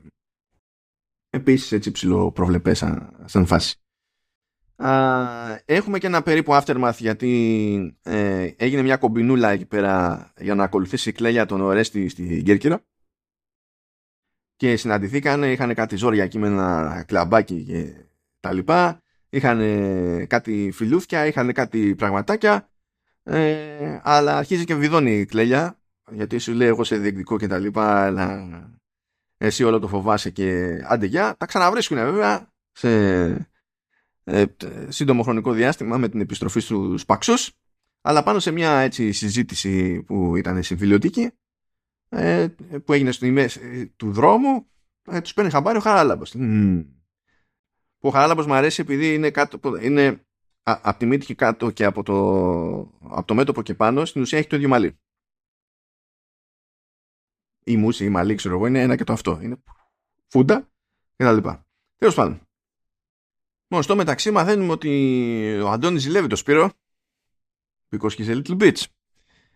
Ε, ζηλεύει το Σπύρο με, με το κόνσεπτ ότι ο Σπύρος παράλληλα τρέχει και τη φάση με, με τη Γιάννα και ότι κατά μία έννοια ε, το έχει πιο εύκολο να ενταχθεί στο σύνολο ας πούμε και να το παίξει σε σχέση με τον Αντώνη το οποίο έχει πάρα πολύ πλάκα διότι αυτά τα λέει τα εκμεστερεύεται ο Αντώνης ε, ε, μετά από sexy time με τη Λίνα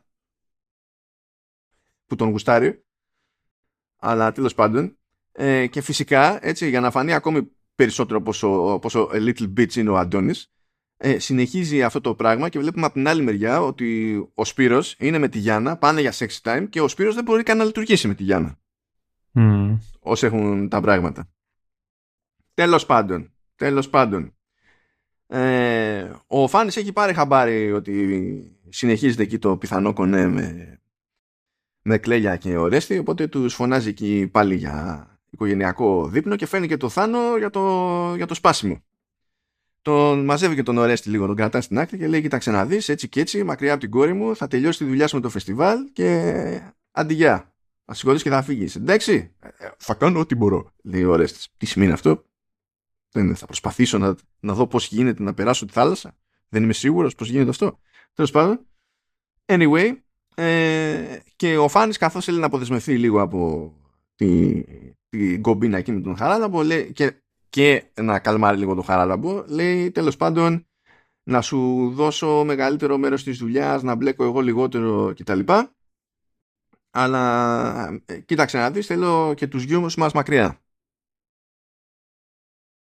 ο Χαράλαμπος έτσι κι αλλιώς θέλει μεγαλύτερο μερίδιο στην μπίζνα ε, OK, okay, OK. Okay. Και στο κλείσιμο εκεί του επεισοδίου σκάει η, η, η έρημη Αλεξάνδρα και πετυχαίνει τη Μαρία. Η Μαρία που έτσι κι αλλιώς εμφανίζεται σε οποιοδήποτε καινούργιο πρόσωπο γιατί έτσι είναι ανοιχτός άνθρωπος και είναι και το κοτσομπολιό εδώ που τα λέμε. Ε, πηγαίνει εκεί και να καλωσορίσει και να ρωτήσει και τα λοιπά και τα, ε, το σύμπαν και λέει η Αλεξάνδρα «Α, είμαι, είμαι η σύζυγος του Ορέστη». Τιν, τιν, τιν. Σοκ και σοκ, τσοκ και τσοκ. Είναι όλα μαζί, δεν είναι ό,τι θέλετε. Οπότε στο έκτο επεισόδιο στην ουσία βλέπουμε περίπου το backstory της Αλεξάνδρας και του, και του Ορέστη. Που εκεί αυτό έχετε να κάτσει λίγο σε αυτό που λες, ξέρεις ότι ο, πιστεύω δηλαδή το πήρε χαμπάρι ο, ο Παπαγαλιάτης ότι ο Ορέστης είναι ο πρωτευουσιάνος που είναι στο μικρό, το, στο μικρό το μέρος και θα τους φέρει τον πολιτισμό και είναι ξέρω εγώ ή white knight ή white savior που θα λέγανε σε άλλες χώρες και δεν ξέρω και εγώ τι και σου λέει κάτσε πρέπει να το τζαλακώσουμε λίγο τον άνθρωπο. Ναι. Ε, δεν πετυχαίνει στον ακόμα αλλά τέλος πάντων μαθαίνουμε ότι η Αλεξάνδρα είναι ε, κόρη εφοπλιστή και ότι τον πέτυχε το, τον Ορέστη σε ένα πάρτι του την έπεσε εκεί στην ψύχρα ε, κάνανε εκεί πέρα το κονέ, στο, με τα πολλά παντρευτήκανε κιόλας. Αλλά γενικά ο Ρέστης υποτίθεται ότι μετά από μια ταλαιπωρία που είχε μέχρι πρώτη στη ζωή του, που δεν μπορούσε να βγάλει λεφτά ως μουσικός και έκανε τον κλόουν για να ζήσει. Δεν μπορώ, ρε. Αυτό, αυτό ήταν λίγο μαγικό, γιατί καταλαβαίνεις ποιο meme θυμόμουν. Ποιο meme template θυμόμουν. ναι, ναι, ναι. Αλλά τέλος πάντων, OK. Okay και, κλαιγό, ε, και κλαιγόταν εκεί και έλεγε «Ω και η γενιά μας που μεγάλωσε πιο εύκολα αλλά ταυτόχρονα δεν έχει την ίδια μοίρα και δεν ξέρω και εγώ τι» που δεν είναι εκτός πραγματικότητας αλλά δεν είναι αυτό τσαλάκωμα του χαρακτήρα. Τέλος πάντων, OK. Okay. ε, υποτίθεται ότι γούστα Αλεξάνδρα, τον γούσταρε η Αλεξάνδρα, καταφέρανε εκεί πέρα, παντρευτήκανε, μετά ξανααισθάνεται λίγο άχρηστος επειδή δεν τον είχε σε κανένας στον περίγυρο της Αλεξάνδρας σε εκτίμηση γιατί σου λέει εντάξει, μουσικό κούκου ε, μέχρι και βίσματα βάζανε για να τον ε, προσλάβουν κάπου και δεν πήγαινε πολύ καλά αυτό. Έλεγε ας μάθω λίγο τη δουλειά εκεί την εφοπλιστική. Ε, του έμαθε εκεί πέρα φιλαράκι εντός και εκτός εισαγωγικών της, της Αλεξάνδρας ότι, που είναι ο Χρήστος Λούλης ο οποίος έχω να πω έτσι είναι, είναι τελείως περαστικός και από την πλειοψηφία του cast έπαιξε καλύτερα. Ναι. Το, ναι, οποίο δεν, το οποίο δεν είναι περίεργο διότι είναι καλός ο Λούλης. Δηλαδή ε, δεν είναι καινούργια διαπίστωση αυτή. Ε, ο οποίος είναι υποτίθεται καθηκάκι στη, στην πώληση και έδειξε στο ε, έδειξε τα βασικά εκεί πέρα στο, στον Ορέστη. Ο Ορέστη συγκλονίζεται που συνειδητοποιεί ότι μπορείς να κλείσει πώληση λέγοντας απλά ψέματα στην ψύχρα. Του λέει άλλος welcome. Ε, welcome to Ship Brokering. Έτσι, έτσι λειτουργούμε εδώ πέρα. Είμαστε κομπλέ. Έβγαλες και. Ορίστε, είπες στην παπάντζα που σου είπα, έβγαλες 25 χιλιάρικάκια. Ναι, γιατί σε χαλάει να βγάλει και ένα χαρτί λεκάκι. Και τα λοιπά. Ε, είναι γενικά φτιαγμένος ο ρόλος του Λούλη, που είναι ο Ανδρέας, υποτίθεται να είναι αντιπαθητικός. Ε, αλλά ενθουσιάστηκα όταν και ο ίδιος ο ρόλος το κάνει embrace, του λέει ο, ο Ορέστης, λέει είσαι όντως αντιπαθέστατος. Και λέει το ξέρω, δεν είναι καταπληκτικό. Θεέ μου, με λατρεύω. Λέει ο Ανδρέας και είχα λιώσει το γέλιο εκεί πέρα. Είχα λιώσει, δεν έδινε δεκάρα το άτομο. Και συν της άλλης, γιατί να δώσει δεκάρα, χωνόταν εκεί πέρα, έκανε κονέκια με την Αλεξάνδρα όταν αισθάνονταν, ε, ήταν στα κάτω η Αλεξάνδρα. Τέλος πάντων, σφίγγεται το πράγμα με την Αλεξάνδρα, δημιουργούνται προστριβές. Ε, δεν ικανοποιείται γενικά ο Ρέστης, αισθάνεται και ότι είναι και ε, σε μειονεκτική θέση, ότι για την Αλεξάνδρα είναι περισσότερο εργαλείο, ε, τα, τα σπάνε. Ε, είναι και σε φάση που προσπαθούσαν να κάνουν παιδί και δεν πετύχαινε το πράγμα. Ε, είναι από το ένα ζώο στο άλλο, τα σπάνε. Ε, και έχει μια σκηνή εδώ που υποτίθεται ότι είναι τούμπανο σκηνή που είναι με τον Ορέστη να φαντασιώνεται ότι είναι σε ένα μούρι δείπνο ας πούμε ε, με όλους αυτούς και ότι τους σκοτώνει και μετά αφού τους σκοτώνει και είναι τίγκα στα αίματα casual συνεχίζει το, το γεύμα του, το, το δείπνο του. Ήτανε cringe αυτό. Ε, καταλαβαίνω ότι προσπαθεί να πει. Ήταν κακό. Όλο αυτό το κομμάτι ήταν κακό. Και ο Παπακαλιάτης δεν μπορούσε να αποδώσει την ψυχοτική ανεμελιά που θέλει να, έχει, να φαντάζεται μέσα στο μυαλό του ότι απέδωσε ε, ούτε καλά προσέγγιση. Δηλαδή, ούτε καν. ούτε καν. Ούτε καν. Είναι... Δηλαδή, άμα πιάσουμε τη, την, την Παρασκευή ενός πιάτου στο Χάνιμπαλ Καλά αυτό. Χωρίς, χωρίς τη συμμετοχή του Χάνιμπαλ, γιατί έτσι κι αλλιώς δεν είναι ο, δεν είναι ο Μίκελσεν που έπαιζε εκείνη την ώρα την ίδια την Παρασκευή. Έτσι απλά κάναμε, ήταν σαν να βλέπουμε ε, κοντινά σε σώμα μαγειρικής. Έτσι. Αυτά τα κοντινά στο πιάτο, έτσι, ήταν πιο ψυχοτικά ανέμελα από όλη αυτή τη σκηνή. Δεν σου λέω καν το σύνολο της σκηνής στο Hannibal. Θα πει κάποιος πάλι τι συγκρίνεις με Hannibal. Δεν είναι αυτό. Το πρόβλημα είναι είναι, είναι η αισθητική και η κατανόηση αυτού που προσπαθεί να πετύχει εκείνη την ώρα και η εκτέλεση ίδια. Δεν είναι budget εκεί. Εδώ σε κάτι τέτοια δεν φταίει το budget. Όχι, είναι skills. Ναι, ναι. Και τα skills δεν είναι επειδή δεν έχουμε μεγάλη τέλος πάντων. Άστο, άστο το ρημάδι, άστο. Φαντάζεται εκεί πέρα να σκοτώνει τους πάντες. Στο 7ο επεισόδιο έχουμε αφήγηση από Χαράλαμπο ε, ο οποίος Χαράλαμπος γενικά είναι ένας για μένα δηλαδή παίζει καλά νομίζω ο Μπένος. γιατί θυμάμαι είναι ναι, όχι, Γιώργος Μπένος είναι ο Σπύρος και ο Χαράλαμπος είναι ο Γιάννης ε, Τσορτέκης. Ε, παίζει καλά. Έτσι, ο ρόλος του είναι να είναι το, το καθήκη της υπόθεσης, ο ξεκάθαρα κακός τέλος πάντων, σίνιστερ κτλ. Παίζει καλά. Αλλά για μένα και φαίνεται ακόμα περισσότερο σε αυτό το επεισόδιο που υποτίθεται ότι μας δίνει και λίγο backstory ε, για, για τον ίδιο ε, είναι, είναι κακογραμμένος ε, κακή σύλληψη τέλος πάντων ο χαρακτήρας έτσι για το συζητάω χτες και αυτό στο ξέμπαρκο ε, Πού συχνάζεις και πιάνεις casual κουβέντα για το μέστρο Λοιπόν, τώρα θα πω κάτι που δεν με τιμά, αλλά αυτή η γενική μου εντύπωση για το ρόλο του, του Χαράλαμπου στο μαέστρο την διατύπωσα στο γυμναστήριο.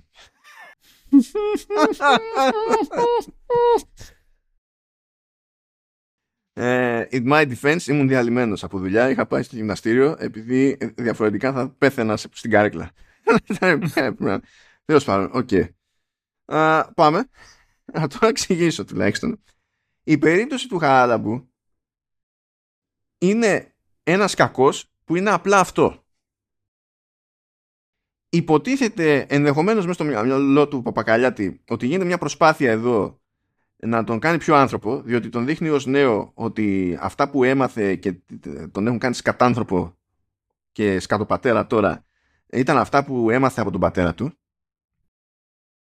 Ε, ταυτόχρονα βέβαια βλέπουμε ότι σε κάποια φάση όταν είναι στα ανοιχτά με τη βάρκα παθαίνει καρδιακό επεισόδιο ο πατέρας του πέφτει στη θάλασσα και απλά τον έχει γραμμένο δεν προσπαθεί καν να το σώσει ο γιος του ο, ο Χαράλαμπος και βάζει και μουσικούλα και αράζει και ακούει. Άρα το, ήταν psycho either way.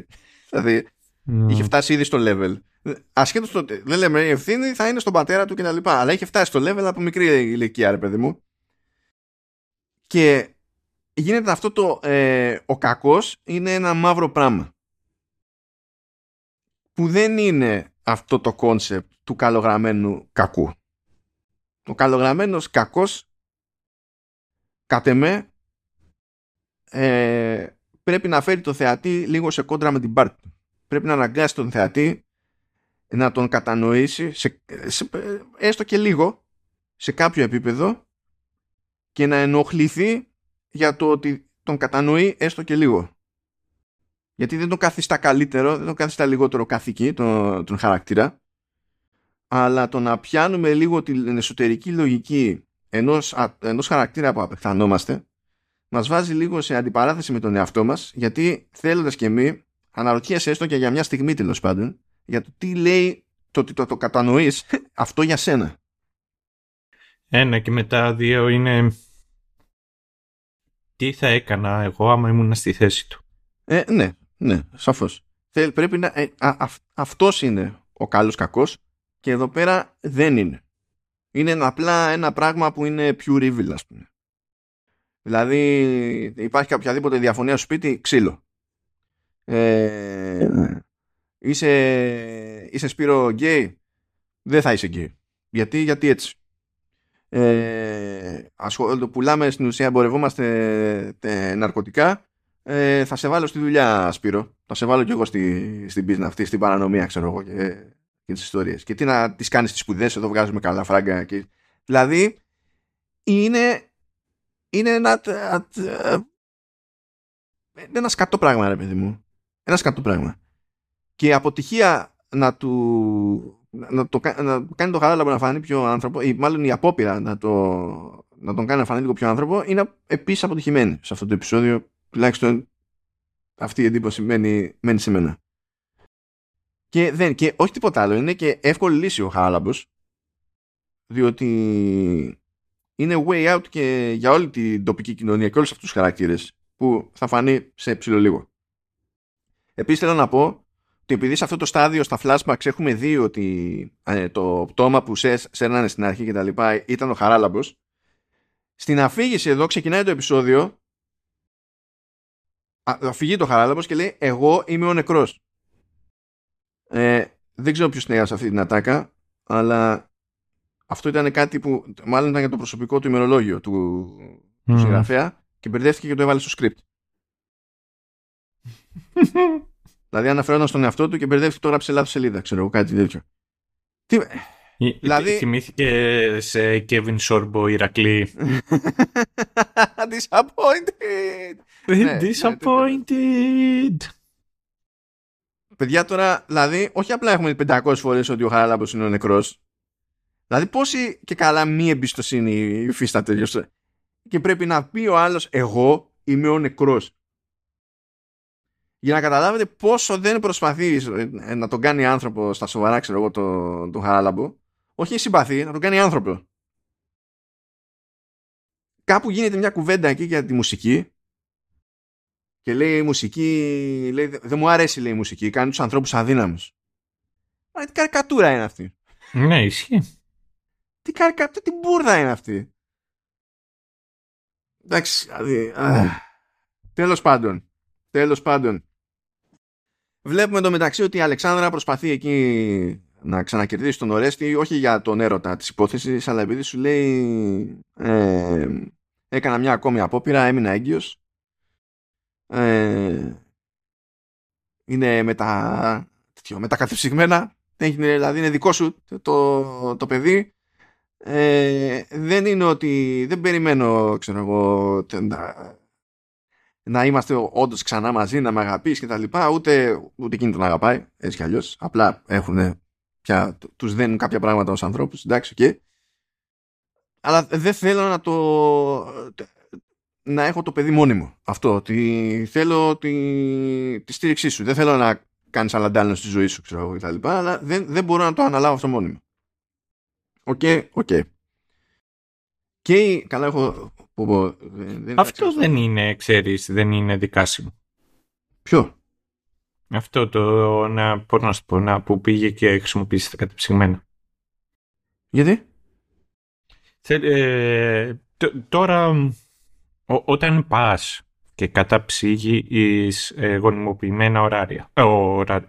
ναι, όχι, τα, τα ωράρια. Είναι σαν αυτά τα οποία δουλεύω. Ναι, ναι, ναι. ναι. όταν πας και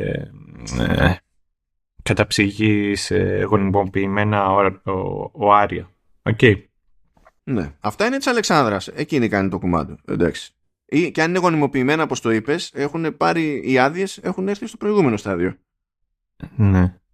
Οπότε, αν ναι. πεις ότι ξέρεις κάτι, εγώ δεν δίνω ξέρεις, τη συγκατάθεσή μου. Δεν παίζει κάτι τέτοιο. Δεν έχει updated terms and conditions. Όχι, είναι σαν τα ULA στο software. Είναι... Θα τα δεχτείς, αλλιώς δεν. Ε, ναι. Κοίτα, δεν ξέρω να σου πω αλήθεια. Δεν ξέρω τι ίσχυε συγκεκριμένα στην Ελλάδα ή αν ε, έχει γίνει οποιαδήποτε αλλαγή πρόσφατα κτλ. Αλλά νομίζω ότι σε κάθε περίπτωση θα παίζει ρόλο και το αν κάποιος καταλήγει να έχει κάποια απέτηση από τον άλλον. Και εδώ δεν έχει απέτηση. Εδώ σε προσωπικό επίπεδο είναι σε φάση ε, από ποιον θα πάω να ζητήσω μια στήριξη; Δεν θέλω να κάνεις κάτι, στη τελική εγώ έχω άπειρα λεφτά κτλ. Δεν είναι αυτό το ζήτημα. Αλλά pretty please δεν μπορώ να το κάνω μόνιμο. Δεν είναι ότι θα κάνει το παιδί και θα είναι κοίταξε να δεις, είναι και δικό σου παιδί, έχει το δικό σου DNA, οπότε έχεις υποχρεώσεις κοφτό λαιμό σου. Εκεί μπορεί να κάνει άλλη συζήτηση. Είναι. Αλλά δεν είναι έτσι εδώ πέρα. Ε, τέλος πάντων γίνεται και εκεί ένα περίεργο, το μαγειρεύουν εκεί ε, Σπύρος και Αντώνης να πάνε στην Αθήνα ώστε να ζήσουν λίγο το αμόρε ε, μακριά από τις τοπικές πιέσεις. Ε, πηγαίνει και η Μαρία από εκεί πέρα, όχι για να τους έχει από κοντά, αλλά τέλος πάντων για πάνω ενδεχόμενο και κάνει εκείνη τα δικά της έτσι κι αλλιώς. Αλλά τους έχει πάρει πρέφα και ο Χαράλαμπος και τους ακολουθεί και τους βρίσκει. Πηγαίνει στη Μαρία, λέει: Κόφτε το λαιμό σας, παίρνει το, το, τον Αντώνη και γυρνάμε πίσω. Και τα λοιπά και τα λοιπά. Απειλεί και το Σπύρο ο Χαράλαμπο, διότι γιατί όχι. Έχουμε πει ο Χαράλαμπο, αυτό είναι. Ο Χαράλαμπο δεν ακούει μουσική, παιδιά, γιατί η μουσική σας κάνει. Ναι, γιατί σε κάνει μαλακό. Ναι, ναι, ναι. Αυτό φαντάζομαι είναι τέτοιο. Είναι αυτό πρέπει να φοβάται ακόμα και ο τελευταίος φαν των Slipknot, ε, φαντάζομαι. και διαφόρων άλλων είναι αυτό. Αλλά ναι, anyway. Είναι σαν τη θεωρία ότι ε, ε, σκοτώνεις σε games, άρα ε, εκπαιδεύεσαι ως εγκληματίας. Είναι, είναι πολύ μπροστά όλο το. Okay. πρώτο τελευταίο επεισόδιο και έχουμε τον Μιχάλη στην αφήγηση που γίνεται εκεί πέρα, φαντάζομαι ότι ο Παπακαλιάτης είναι πολύ ερωτευμένος με την πάρτι του, λέει φίλε θα πιάσω όλες αυτές τις τοπικές παθογένειες που έχω δείξει μέχρι τώρα τα, τα περίεργα μιας μικρής και κλειστής κοινωνίας με αλληλοεξαρτήσεις που δεν σπάνε εύκολα και θα τα, θα τα παραλύσω με αυτό άνοσο που στην ουσία ο οργανισμός επιτίθεται στον εαυτό του. Οκ, δηλαδή, OK. Okay. Ε, ο Ορέστης προσπαθεί να εξηγήσει στην Κλέλια που τα έχει πάρει κρανίο τέλος πάντων με τη φάση με την Αλεξάνδρα τι παίζει. Συνειδητοποιεί η Κλέλια, σου λέει εντάξει, είμαστε OK, το έχουμε. Τι να γίνει. Ε, ο Σπύρος παραιτείται από όλη αυτή τη φάση. Λέει: Θα κάνω αυτό που θέλει ο Χαράλαμπος για να προστατεύσω τη μάνα μου και δεν ξέρω και εγώ τι και αντίο γεια. Προσπαθεί να ξεκόψει από τον Αντώνη. Ε, και στο μεταξύ, επειδή ο Χαράλαμπος είναι ο Χαράλαμπος, πηγαίνει και επιτίθεται στη Γιάννα που υποτίθεται ότι είναι το, το, το straight amore που ναι. το κάνει του, του Σπύρου. Πηγαίνει και τη επιτίθεται σεξουαλικά. Δεν τη βίασε, αλλά δεν έκανε κανονικά. Πήγε, έβαλε χέρι, της την έπεσε και, και τα. Που δεν ήταν η πρώτη φορά που της έβαζε χέρι, αλλά την πρώτη φορά είχε σκαπουλάρι, ξέρω εγώ, έπιασε λίγο πούτι εδώ. Πήγε κανονικά. Έχω σε ένα δέντρο, ξέρω κόντρα και τέτοια και πήγε να δώσει πόνο. Χάλαμπος. Είναι δεν ξέρω τι, τι, τι ναι, Είναι τέτοιο. Είναι, είναι ο, ο τύπος είναι μιμ. Ναι. Τέλος πάντων, μέσα σε όλα αποφασίζει η Σοφία ότι θα τσακωθεί και με τη, με τη Χάρη. Να, γιατί η Σοφία γενικά έχει το παράπονο ότι η Χάρης δεν τη στάθηκε στα σοβαρά ως μάνα και τα λοιπά και τα έκανε σκατά. Η Χάρης δεν δέχεται ότι είχε κάποια ευθύνη, αλλά ξεσπάει εκεί η Σοφία δίνει πόνο και έχουμε το φοβερό το breakthrough που αυτό είναι κλασική περίπτωση Εντάξει, θα πω Ελληνίδας μάνας, αλλά δεν είναι μόνο Ελληνίδα μάνα, αλλά εμείς έτσι θα το νιώσουμε. Έτσι, το, ε, φτάνουμε σε boiling point. Το επόμενο, το επόμενο βήμα είναι φούντος, ας πούμε. ε, και, και η Ελληνίδα μάνα δεν, κατα, συνειδητοποιεί ότι φτάσαμε σε ένα level της τσίτας που δεν πάει άλλο. Οπότε, όπα, όπα. Και λέει casually, σε άσχετη στιγμή, ζητάει ένα συγγνώμη και μετά το προσπερνάει κατευθείαν το ότι ζήτησε συγγνώμη και προχωρά σαν να μην συνέβη τίποτα. Mm. αυτό δεν, δεν γνωρίζω, δεν απαντώ. Είναι αυτό. OK. Okay. Και βλέπουμε και τη Μαρία μαζεύει ό,τι κουράγιο της έχει μείνει, που δεν το κάνει πρώτη φορά αυτό το πράγμα, αλλά το κάνει πρώτη φορά στο, στο timeline της σειράς. Ε, πηγαίνει στην αστυνομία, γιατί την έχει πλακώσει πάλι ο Χαράλαμπος. Ε, και πηγαίνει στην αστυνομία, δείχνει τους μόλοπες και τα λοιπά και έτσι και έτσι λέει δεν μπορώ άλλο, κάντε κάτι και ό,τι να είναι. Και κάτι που δεν αποδίδει έτσι πολύ καλά, απλά υπάρχει κάπου ένα, μια τάκα παρακάτω στη, στη σειρά είναι ότι και καλά αυτό δεν οδηγεί πουθενά επειδή ο Λεφτάς ο Φάνης τους έχει όλους στο τσεπάκι του και δεν θέλει να έχει προβλήματα ο Χαράλαμπος επειδή έχει εξάρτηση από τον Χαράλαμπο στην μπίζνα με το χασίς. Δηλαδή αυτό είναι που περνάει τελικά σαν φάση ε, και δεν, δεν πιάνει ένα κόνσεπτ του στυλ ότι α, ε, η, η ενδοοικογενειακή βία ως φαινόμενο ε, σε ένα μικρό μέρος ε, αντιμετωπίζεται ως πιο προβλεπέ πηγαίνει και το στηρίζει τελείως αλλιώς το τι παίζει εκεί πέρα. Και γιατί δηλαδή δεν καταλήγει να βοηθά κανένας τη, τη Μαρία. Ε, και έχουμε το, το τελείωμα το οποίο ξεκινάμε κλέλια και ωραία να περνάνε λίγο γούτσου αλλά αρχίζουν και τους ψάχνουν γιατί έχουν πάει στα ανοιχτά εκεί πέρα με, με σκαφάκι. Τελικά στέλνουν μέχρι το λιμενικό να τους βρούνε αυτό σημαίνει ότι παίρνουν όλοι χαμπάρι ότι έπαιζε γούτσου γούτσου.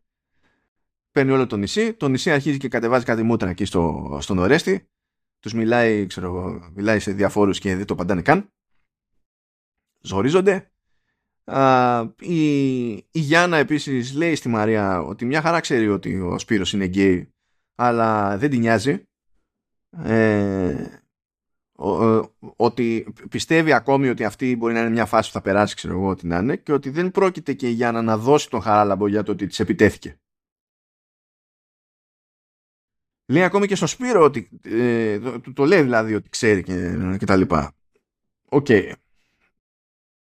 Γιάννα ε, ε, άμα έχεις καταλάβει εσύ Σταύρο ε, σε τι εξυπηρετεί ο ρόλος της Γιάννας αφηγηματικά let me know όχι, δεν, ε, εμένα με, ως ένα σημείο ξέρεις. Το ότι έδωσε ένα spin, ε, το ότι έβαλε μέσα σε μια κατσαρόλα. Όλα τα κλεισέ. Και μετά έδωσε και ένα καινούριο spin με, με τις εξέλιξεις ξέρεις, στο τελευταίο επεισόδιο. Εμένα πιο πολύ ξέρεις, με ενόχλησε κάποιο περισσότερο παρά με, με ταρακούνησε ή με, με έκανε να περιμένω κάτι άλλο. Γιατί, ε, ξέρεις, η, σε, σε, αυτή την περίπτωση η, η Γιάννα το μοναδικό το οποίο ε, αντιπροσωπεύει είναι τη φωνή του δημιουργού. Δηλαδή είναι ο μοναδικός λόγος για τον οποίο ε, βρίσκεται μέσα. Δεν ε, προσφέρει κάπου στο σενάριο ή να προχωρήσει παραπέρα. Δηλαδή ούτε μαθαίνεις ε, περισσότερα πράγματα για τον ε, καταπιεσμένο ομοφιλόφιλο ούτε μαθαίνεις περισσότερο ότι ο τύπος που είναι σκουπίδι ότι είναι πιο πολύ σκουπίδι το μοναδικό πράγμα το οποίο έχει να κάνει είναι ξέρεις είναι περιφερειακή για να βλέπεις περισσότερο το storyline ε, ε, κάποιων άλλων βασικών χαρακτήρων. Ούτε καταγγέλει το χαράλαμπο, ξέρεις, για να, για να κινηθούν κάπως τα πράγματα, ας πούμε, και να ναι, ναι. κορυφωθούν. Δεν, δεν ξέρω τι κάνει εκεί πέρα σαν σύλληψη. Τέλος πάντων. Ε, έχουμε ένα μονόλογο legit της Μαρίας γιατί είναι σε κάποια φάση και λέει, πηγαίνει να τη βοηθήσει η Σοφία, λέει κοίταξε να δεις έχω εδώ εισιτήρια, υπάρχει και μέρος να μείνεις στην Αθήνα, όποτε θες φεύγεις να γλιτώσεις, μη σε νοιάζει τίποτα ε, και τα λοιπά, θα βοηθήσω να κάνω ό,τι μπορώ. Και τη ρωτάει όμως για το αν ντρέπεται, αν ντρέπεται για το ότι τέλος πάντων όλα αυτά που τραβάει και όλα αυτά που τραβάει και ο γιος, του, ο γιος της και ε, τι εικόνα μπορεί να έχει περίγυρος για το Σπύρο που είναι γκέι και τα λοιπά ε, για, για, το αν της βγάζει καθόλου ντροπή όχι του στυλ σαν δεν τρέπεσαι αλλά για το αν αισθάνεται άσχημα τέλος πάντων για το ότι όλα αυτά είναι γνωστά δεν κάνει κανένας τίποτα και εσύ απλά κάθεσαι και τυποφέρεις και λέει η Μαρία εκεί πέρα κατά βάση δύο πράγματα. Σου λέει όχι, δεν αισθάνομαι καθόλου ντροπή ε, και ειδικά για το, για το γιο μου, γιατί είναι, είναι γιος μου, δεν με ενδιαφέρει. Either way, εγώ θα, το, θα, θα, θα τον αγαπάω. Δεν υπάρχει debate στο μυαλό μου για αυτό το πράγμα. και πιάνει λίγο και το άλλο το ζήτημα και καλά ξέρεις το αν γίνεσαι ή γεννιέσαι καθήκη και αναπτύσσει εκεί τη θεωρία ότι που στην ουσία άπτεται του χαραλάμπου σε αυτό το πράγμα λέει ότι ε, ότι στην τελική ε, δεν ξεκινάει κανένας να είναι σκατάς κάπως μεγαλώνεις και γίνεσαι σκατάς και δεν είναι μόνο ξέρω εγώ ο πατέρας διότι πάντα υπάρχει και μια μάνα παράδειγμα και πολλές φορές κάνουν και οι, μαν, οι μανάδες τα, τα παιδιά τους καθήκια γιατί έτσι και έτσι και τα λοιπά. Επίσης είναι άλλο ένα πράγμα που πετάγεται εκεί πέρα έξω ως data point. Είναι, δεν, δεν είναι ότι είναι άκυρη θεωρία, απλά είναι ένα πράγμα που ξερνιέται ρε παιδί μου σαν φάση. Δηλαδή για μένα το σημαντικό ήταν αυτό που είπε περί, περί γιατί εξηγεί λίγο και τη φάση της Μαρίας του στυλ ότι παθαίνω εγώ ό,τι παθαίνω αλλά κάθομαι και το τρώω διότι για μένα προέχει και θα προέχει για πάντα ο Σπύρος. Όλα τα υπόλοιπα σε σχέση με τον Σπύρο δεν με αγγίζουν. Μπορεί να υποφέρω αλλά δεν θα είναι το μαρτύριο μου ποτέ προτεραιότητα σε σχέση με τον Σπύρο. Αυτό εξηγεί γενικότερα ε, ε, τέλος πάντων τη Μαρία ως, ε, ως ποσότητα. Το άλλο δεν ξέρω ακριβώς τι εξηγεί. Ε, αλλά ναι, τέλος πάντων ε, θέλω να, να πω σε κάποια φάση τέλος πάντων πριν πάμε εκεί στο τελείωμα τελείωμα ε, ότι τα συζητάει εκεί πέρα λίγο. Λέει τον πόνο του πάλι ως συνήθως μονίμως γκρινιάζει ο Αντώνης. Πάλι του φταίνει όλα. Και τα, και τα λέει και τα ακούει η Χάρης. Και επειδή δεν, ε, ε, η Χάρης δεν συμφωνεί μαζί του για πολλωστή φορά λέει γιαγιά εσύ με το μέρος μου δεν είσαι λέει αυτό δεν αναιρεί ότι είσαι βλαμμένο ευχαριστώ, ευχαριστώ. Ευχαριστούμε. Για αυτή την εισβολή απλής λογικής. Ευχαριστούμε αυτό που λέω σε πολλά debates μπορούν διάφορα πράγματα να ισχύουν ταυτόχρονα και να είναι αντικρουόμενα. That's life. OK okay. εντάξει. Α, η Κλέλια λέει στον Ορέστη ότι τον αγαπά ε, και τα πολλά όμως τέλος πάντων αφού του είχε εξηγήσει εκεί πέρα του Αντώνη ότι είναι βλαμμένο η, η Χάρις, ο Αντώνης σηκώνεται και φεύγει πηγαίνει με το Σπύρο στο δάσος πάμε για, για sexy time. Τους ακολουθεί όμως ο Χαράλαμπος. Παίρνει χαμπάρι ο Ορέστης ότι τους ακολουθεί ο Χαράλαμπος. Ε, πάει εκεί να πέσει να γίνει μακελιό αλλά είχαν καβάτζα μία καραμπίνα τα παιδιά και χρειάστηκε δύο ο Χαράλαμπος γιατί έχουμε και το άλλο το κλισέ. Έχουμε το άλλο το κλισέ. Είναι, το, είναι τόσο κακός που μόλις φάει την πρώτη καραμπινιά στο στήθος το μίσος του τον οδηγεί να συνεχίζει να κινείται προς το στόχο του έστω και ε, ε, ε τσούκου τσούκου αυτό υπερέχει ξέρω εγώ είναι σαν τους ημίγυμνους ψαράδες στο πρώτο Uncharted Όχι, εσύ, αυτοί είχαν τέτοιο. Αυτοί είχαν δέρμα από κεύλαρ. Α, συγγνώμη, δεν Απλά το δεν ήξερες, δεν ήξερες. Ε. Η, η, η, Βερμούδα ήταν για, για αισθητικούς λόγους, αλλά το ρεζουμέ ήταν το κεύλαρ στο δέρμα. Ήταν mutants όλοι στην πραγματικότητα.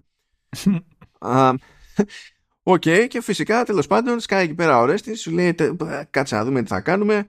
Ακούει και, το, και τους πυροβολισμούς ο Μιχάλης που είχε φύγει εκεί πέρα να θάψει τη σκυλίτσα, γιατί μας άφησε χρόνους η σκυλίτσα πάει να, να καλέσει την αστυνομία, κάνει την κλήση, μετά δεν μιλάει, το κλείνει, σου λέει άσε. Ε, κουβαλάνε οι άλλοι το πτώμα στο σπίτι του Ορέστη, το βλέπει η Αλεξάνδρα που η, η Αλεξάνδρα είναι, εκεί, πλέον είναι σε φάση comic relief η Αλεξάνδρα και σέβομαι. Mm. Σέβομαι. Βασικά μου άρεσε και πώς έπαιζε. Ε, είναι η Στεφανία Γουλιώτη. Μ' άρεσε. Δεν το, ενώ δεν έχει ναι. πάρα πολύ χρόνο στη σειρά, μ' άρεσε έτσι όπως το παίζει. Ε, και για να καταλάβετε σε κάποια φάση τους λένε, λένε ότι πρέπει να περιμένουμε ξέρω εγώ εδώ πέρα να κρατήσουμε το πτώμα να περιμένουμε μέχρι να κάνουμε κονέ να βγούμε στα ανοιχτά και να το πετάξουμε στη θάλασσα. Δηλαδή θα καθίσουμε εδώ και θα περιμένουμε θα είμαστε όλοι εδώ και θα έχουμε και ένα πτώμα και θα το κοιτάμε.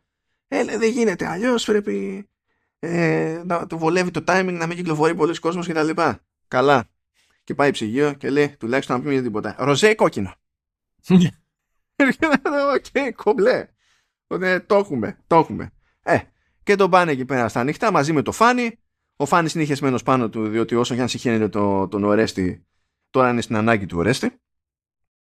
Γιατί αυτό που τον ενδιαφέρει φυσικά να μην την πληρώσει ο Αντώνης που έφαγε λάχανο για το, για το χαράλαμπο, καθώς ο Σπύρος έτρωγε ξύλο. Ε, πάνε εκεί πέρα. Από την αρχή που είδα από προηγούμενα επεισόδια που το δείξανε, που ε, ρίξανε και απλά ως βαρύδι είχαν μια άγκυρα δεμένη με ένα σκηνή στο ένα πόδι, λέω είστε βλάκες. Ναι, ισχύει. Είστε απλά βλάκες. Δεν χρειάζεται καν να έχω γνώση προκοπής για να καταλάβω, να καταλάβω ότι είστε βλάκες. Όχι, και... μπορεί γι' αυτό πάντα Ρωτάς αυτή την περίπτωση τι νούμερο τσιμέντο φοράει. Ναι. Και φυσικά έτσι εκεί στο τελείωμα, τελείωμα, τελείωμα τη σειράς έχουμε και ένα πλάνο εκεί που βλέπουμε ότι ε, ε, λύνεται ο κόμπος και επιπλέει το πτώμα. Wow. Αλλά τέλος πάντων υποτίθεται το ρεζουμέ εκεί ε, που είναι ενδεχομένως και το, και το ευρύτερο σχόλιο που παίζει στην πραγματικότητα παρά το, αυτό το, τα, ε, τις μικροϊστορίες και το micromanagement στα ενδιάμεσα βήματα που έχει παιχτεί ε, είναι ότι ακριβώς επειδή έγινε όλο αυτό το πράγμα και πρέπει όλοι να το κάνουν να βαβά ο Ρέστης Καρφή μαζεύεται με την Αλεξάνδρα και φεύγουνε. Ο, Καθόλου υπόπτω. Ο Φάνης Παναγία δεν τον νοιάζει τώρα ούτε αν έκανε κονέ ο Ρέστης με την κλέγια ούτε τίποτα. Παναγία, Παναγία τελείως και το βουλώνουν όλοι. Και όχι απλά το βουλώνουν όλοι, έχει και ο καθένας σε αναγκαστική εκτίμηση των άλλων γιατί ξέρουν ότι υπάρχει εξάρτηση. Άμα ανοίξει κάποιος το στόμα του, το πίνουν όλοι. Δεν έχει μακεμού. Ω συνεργή, ως τέτοιο, ό,τι, θέλει το καθένας με το, με το στυλ του. Και φυσικά ο Φάνης έχει και παραπάνω λόγο να φοβάται επειδή ο γιος θα πάει φυλάκα. ε, θα πει κανένας, ναι, αλλά αυτό άμυνα και τα λοιπά. Ναι, ε, δεν είναι ότι πιο εύκολο αυτό να το περάσετε στη, στη δικαιοσύνη και δεν αποκλείει τη φυλάκα. ναι, είναι και η χαριστική βολή. Και μετά το ότι ναι, που ναι. στο πτώμα. Ναι, καλά, αυτό ναι. Για, για αυτά και μόνο θα πηγαίνουν όλοι μαζί πακέτο έτσι κι αλλιώς για τα, ναι. το κουμαντάρ με το, το πτώμα. Anyway, ε, και κάπως τελειώνει έτσι το πράγμα, παιδιά, και μας αφήνει χρόνο στο το μαέστρο, ας το πούμε έτσι. Και τέλος πάντων, έχουμε τώρα περιθώριο να πάμε μεν για μεγάλη εικόνα, να μιλήσουμε λίγο πιο ελεύθερα για μεγάλη εικόνα. Ναι. Ναι. Θα πω... Θα πιάσω εγώ το θέμα το οποίο ήθελα να πιάσω εξ αρχής. Για δώσε, δώσε Και αυτό το οποίο ήθελα, ήθελα να πω και αυτό έχει να κάνει με τον... Ε, με τον ευγενή ε, είναι με τον ευγενή Αστό ο οποίος έρχεται στην, ε, τέτοια, στην επαρχία και ε, γεμίζει φως τους ανθρώπους εκεί πέρα οι οποίοι δεν ξέρανε. Ε, και σε αυτό εγώ δεν συμφωνώ. Εγώ μεγάλωσα σε ένα μικρό τόπο, μεγάλωσα και εγώ και σε νησί. Και να πω το εξής, οι άνθρωποι οι οποίοι έρχονται εκτός, εκτός νησιού είναι μια φρέσκια πνοή. Πολύ ωραίο και ξεσμπολιάζουν και το τόπο. Είναι άνθρωποι οι οποίοι έχουν διαφορετική κουλτούρα, πολλές φορές είναι διαφορετικοί άνθρωποι, δεν,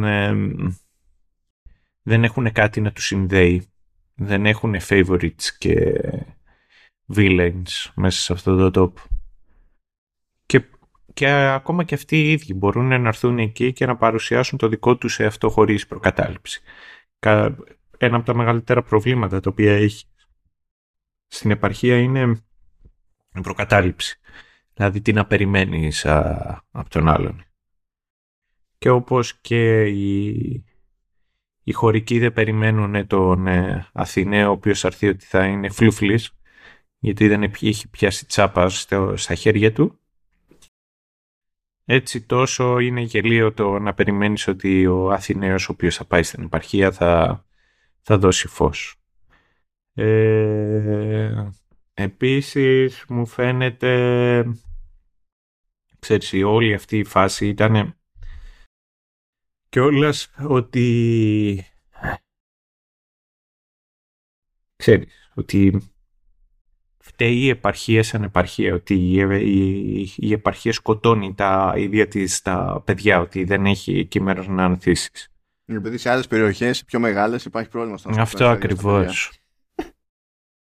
Εγώ έχω δει ότι η φτώχεια σε οδηγεί. Ο πλούτος, ε, οπουδήποτε και να είσαι, σε οδηγεί στο να δημιουργήσεις κάποιες συγκεκριμένους, ξέρεις, νοοτροπίες. Ε, Και θα σου πω εγώ το εξής ότι ο, π.χ. Ο, ο Πασάς, ο σύζυγος που χτυπάει γυναίκα και παιδί, τα κλειστά στόματα και οι κουρτίνες που τραβιούνται για να μην μιλήσει κανένας, οι πατεράδες που προτιμούν το παιδί τους νεκρό παρά γκέι, το, το κλισέ του ομοφιλόφιλου που αναζητάει βιτρίνα, ξέρεις ένα τέρι βιτρίνα, ώστε να μην τον φάει το, το χωριό ολόκληρο.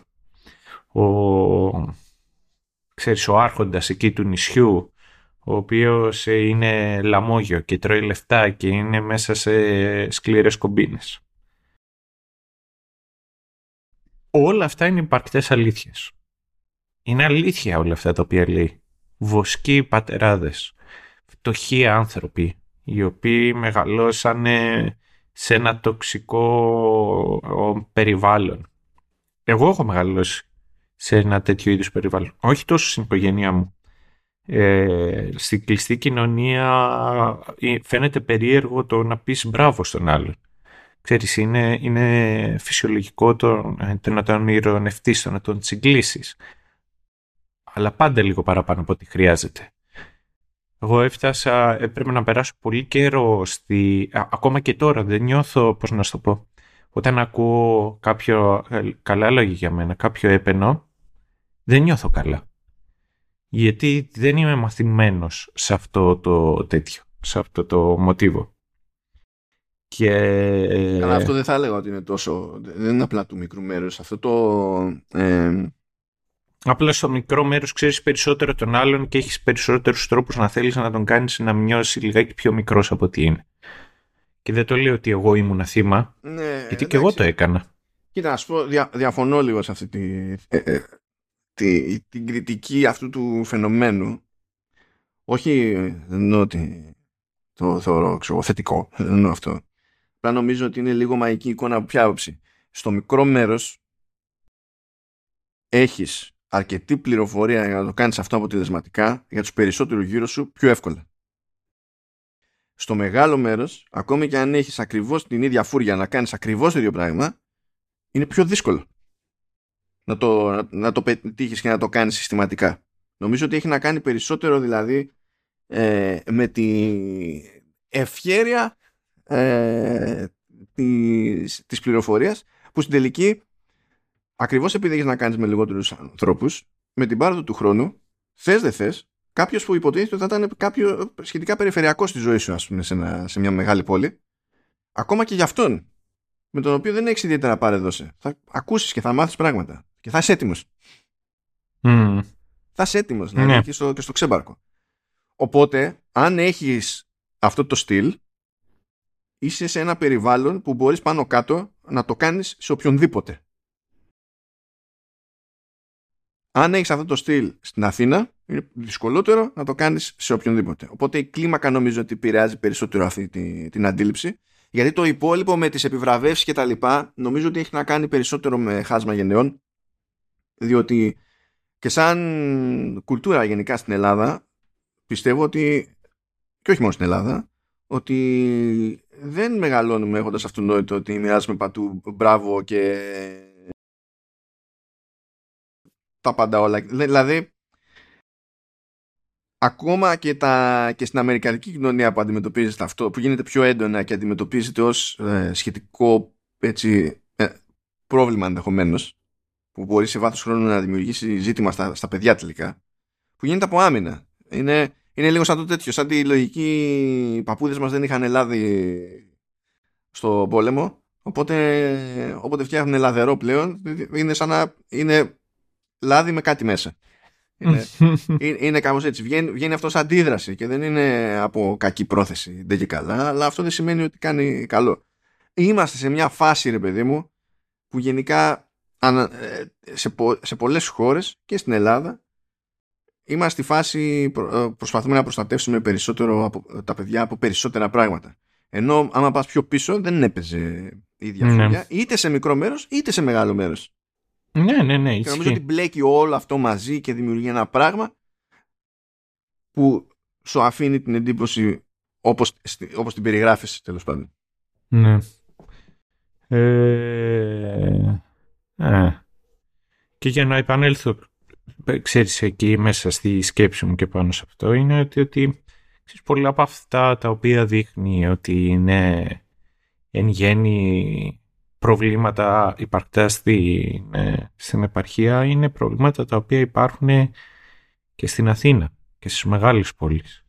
Δεν θα μιλήσω για τη γυναικοκτονία που είχαμε τόσα θύματα πέρυσι για τη βία τα όλα αυτά τα οποία υπάρχουν. Αλλά μου φαίνεται ηρωνικό ότι τη σύγχρονη εποχή ξέρω δύο ανθρώπους οι οποίοι είναι ομοφιλόφιλοι και έχουν σχέσεις βιτρίνα για να μην το δείξουν απ' έξω. Και οι δύο ξέρεις, είναι από την Αθήνα. Και οι δύο είναι από σχετικά μεγάλες οικογένειες και δεν θέλει να, να θαυτεί το καλό όνομα της οικογένειας με μια τέτοια ρετσινιά. Και το βρίσκω, ξέρεις, λιγάκι ηρωνικό το ότι το έκανε με αυτόν τον τρόπο. Ε, και το άλλο το οποίο μου φάνηκε, ξέρεις, λιγάκι μυστήριο, είναι και η, φάση μεταξύ του περπατημένου, κοσμογενισμένου μουσικού εναλλακτικού τύπου. Περπατημένου κοσμογενισμένου κλόουν. Ναι, κλόουν, ναι ο οποίος ε, βρίσκει την, ε, ενός ανθρώπου ο οποίος δεν έχει πετύχει πράγματα στη ζωή του, πέρα από το να πουλάει μούρι. Και σίγουρα φταίει, ξέρεις, και η οικονομία και το ένα και το άλλο, αλλά και οι ικανότητες ως ικανότητες, η δυνατότητα να αντιμετωπίσει την, ε, ξέρεις, την τραγωδία και τη δυσκολία που μπορεί να σου έχει δει. Και αυτός ο τύπος πετυχαίνει μια κοπέλα η οποία παραλίγο και δεν είναι ανήλικη. Ε... Και αυτό μου χτυπάει άσχημα. Να σε ρωτήσω λίγο τώρα, αν και ναι. είναι λίγο, δεν είναι ακριβώς πάνω σε αυτό που θίγεις, αλλά μιας και το έκλεισες έτσι. Δεν πιστεύεις ότι γενικά έγινε πολλής λόγος για την όλη φάση «Ο, είναι ο Παπακαλιάτης και είναι με ένα, με ένα μικρό σχεδόν ανήλικο κτλ. Για τα δεδομένα του τι κάνει και με τι ασχολείται τελικά το μαέστρο. Ρε παιδί μου, θέλεις να σου πω κάτι; Ε, ναι, νομίζω ότι λιγάκι παρα... Γιατί εγώ πίστευα ότι το ζευγάρι αυτό ζευγάρι θα ήταν πολύ περισσότερο κομμάτι, ξέρεις, της βασικής ιστορίας από ό,τι ήταν. Και τι θα έπαιζε και εγώ είχα και το φόβο κιόλας ότι θα έπεφτε και σε μια τέτοια κατάσταση. Ξέρεις, θα το γυρίζαν στο μελό και τι, το απαγορευμένο ζευγάρι ή κάτι τέτοιο ή ξέρω εγώ το, το τι και πως. Ε, αλλά ρε παιδί μου δεν χρειαζόταν. Δεν χρειαζόταν πιο απ' όλα. Δηλαδή η διαφορά ηλικίας. Ε, θέλω να σου πω ότι σε μια εποχή που είναι... Δεν ξέρω. Υπά... Θέλει να είναι woke και απ' την άλλη... Ξέρεις, είναι και... Κοροϊδεύει λιγάκι τον εαυτό της ότι είναι woke. Η... Όταν μιλάει κατά τη... Η σειρά. Της... Ε; Η σειρά εννοείς. Ε, και σε ένα κόσμο, λέω. Αλλά και, και ειδικότερα για τη σειρά. Το, το να μιλάς για ενδοοικογενική βία και για καταπιεσμένη σεξουαλικότητα και διαφθορά αλλά το grooming it's okay because και η άλλη το ήθελε επειδή ξέρεις είσαι μερικούς μήνες από όταν είναι νόμιμο this is fucking irony Καλά, ο, εντάξει, την, την ηρωνία την πιάνω. Αλλά νομίζω ότι το, το, το, νομίζω το παρακάνουμε λίγο. Ε, Ισχύει, αλλά στεκόμαστε, δηλαδή, ε, στεκόμαστε στο κόνσεπτ ο, ε, είναι ο άλλος και γουστάρει μικρότερες και έχει σχεδόν αποκλειστικά αρνητική χροιά αυτό. Όχι μόνο στη σειρά, αλλά... αλλά... Ναι, όταν μιλάμε για 18 χρονών και εσύ είσαι κοντά 50, ναι. Δε, δεν υπάρχει Όχι, εκεί δε, δεν, αναρωτιέμαι, δεν αναρωτιέμαι γιατί. Ναι. Δεν αναρωτιέμαι γιατί. Αλλά ε, για κάποιο λόγο, ρε παιδί μου, στις συζητήσεις αυτές δεν ενδιαφέρει κανέναν ε, η, ξέρεις, η, η νομιμότητα της υπόθεσης. Σου λέει απλά δεν γουστάρω. Απλά εμένα δεν μου αρέσει αυτό το φαινόμενο. Βέβαια, βέβαια, αυτό ήταν είναι ο άντρας μεγαλύτερος. Ναι, εντάξει, ε, αυτό είναι, αυτό είναι κλασικό θέμα. Είναι ότι ο άντρας δεν βιάζεται. Γιατί το ήθελες κι εσύ.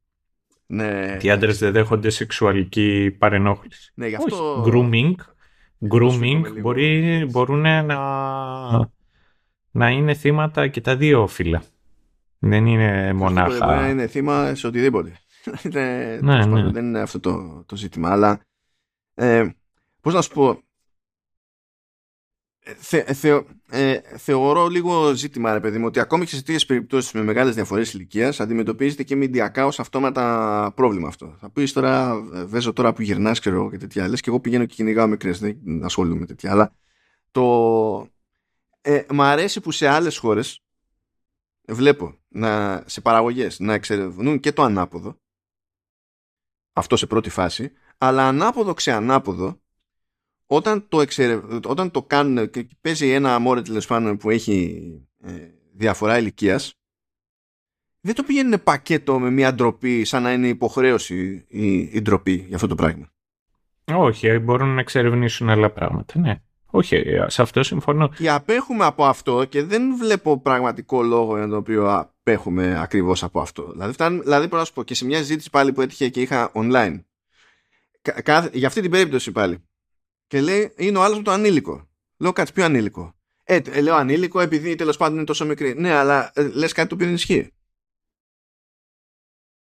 Δηλαδή, αν θεωρείς ότι δεν πρέπει, τότε, ξέρω εγώ, ε, πρότεινε μια ιδέα του στυλ να κάνουμε άλλη την ηλικία ενηλικίωσης. Θες να το προτείνεις αυτό το πράγμα; Δεν έχει σημασία συμφωνώ διαφωνώ. Θες να το προτείνεις αυτό το πράγμα.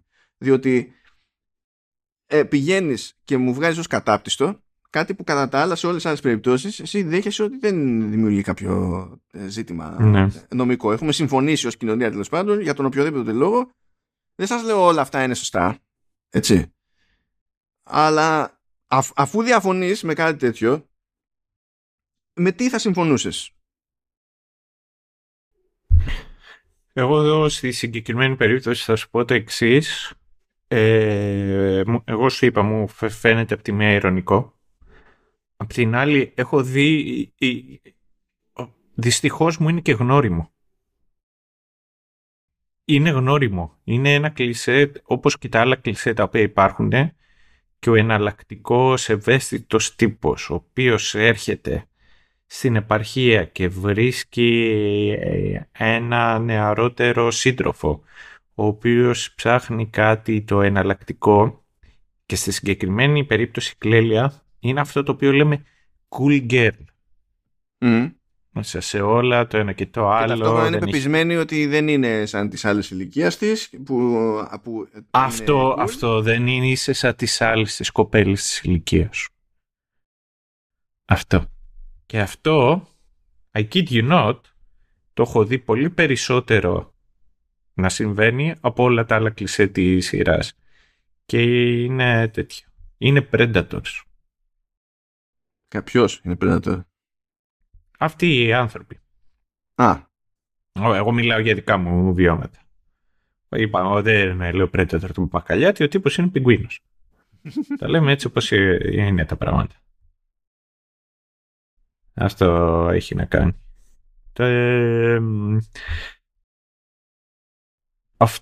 η σκηνή βίας, εκεί στην ενδοοικογενική βία, Νομίζω το διαχειρίστηκε ωραία. Αυτό, ξέρεις, ε, κόβεται και το πουλάνε. Διαχειρίστηκε την, εικόνα, την ενδοοικο, ενδοοικογενειακή βία ωραία. Ξέρεις, από μόνο το ακούγεται πολύ ωραία. Νομίζω ότι, ξέρεις, η, η χορογραφία πώς να το θέσω εκεί; Ε, κατα... ναι, τεχνικός είναι χορογραφία αυτό. Ναι, τεχνικός. Ναι, χορογραφία. Είναι, ξέρεις, είχε... Ήταν... Δεν προσπάθησε να κρυφτεί. Το έδειξε αληθινά έτσι όπως είναι. Αλλά και απ' την άλλη δεν, δεν ήθελε να σοκάρει. Δεν ήταν να πει ότι ήταν ομό. Ε, και σε αυτό έχει να, παίξει, έχει να κάνει πάρα πολύ και η Καβογιάννη, νομίζω. Ήταν τρομερή η Καβογιάννη. Ε, ο, ο ίδιος ο Θήτης, απ' την άλλη, έπαιξε καλά. Δεν θα πω ότι δεν έπαιξε καλά. Νομίζω ότι είχε περισσότερο πρόβλημα το ότι ο, ο ρόλος ως ρόλος ήταν μονοδιάστατος. Ναι, ναι, ναι, ναι, και εγώ την ίδια άποψη έχω ακριβώς. Αυτό ήταν, ξέρεις, το οποίο με πείραξε περισσότερο. Ήταν ότι συνήθως αυτά τα, τα προβλήματα τα οποία έχουν ναι, αυτοί οι άνθρωποι οι οποίοι είναι, έχουν θυμό και μίσος μέσα τους είναι διότι έτσι τους μεγαλώσαν.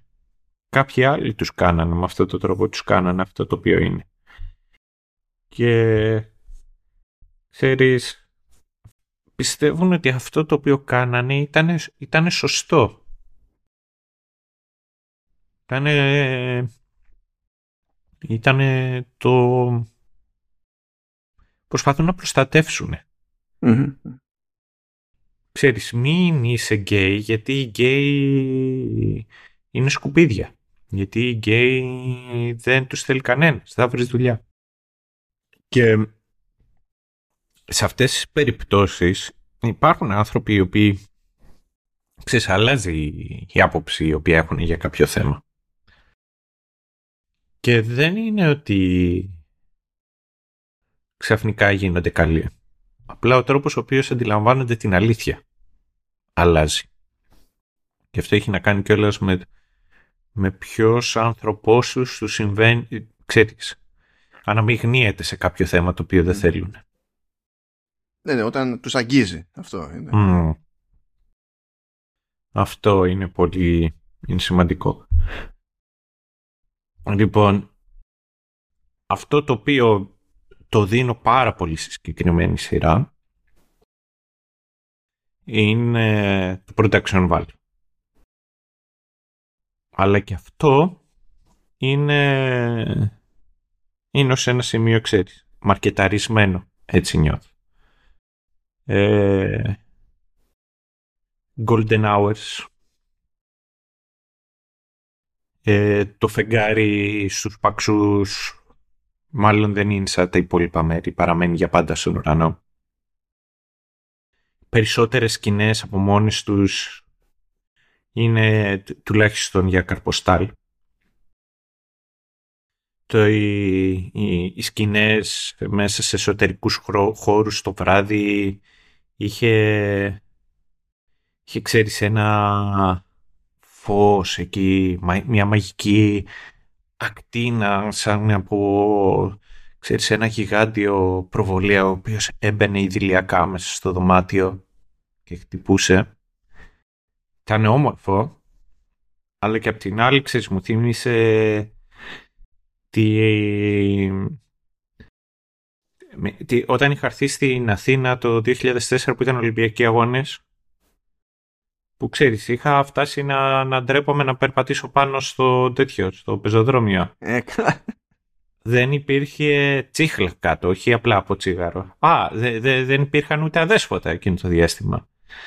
Και το ίδιο κάνει και η σειρά με τον Παπακαλιάτη. Δηλαδή, το casting, ξέρεις, πρέπει να το έκανε κάποιος ε, ε, ο οποίος είχε ξεφύγει από τους ΕΣΕΣ και ήταν Αργεντινή, ήρθε εκεί και ξέρεις, έκαναν πειράματα ευγονικής και από εκεί επιλέξαν το casting το πώς θα είναι. Να, να ξέρεις, το βλέμμα του θεατή όταν κοιτάζει τη σειρά και τα βλέπει όλα αυτά έχει να κάνει με να είναι εύκολο αυτό το οποίο βλέπει, να, να είναι όμορφο. Και δεν είναι μονάχα το μάτι.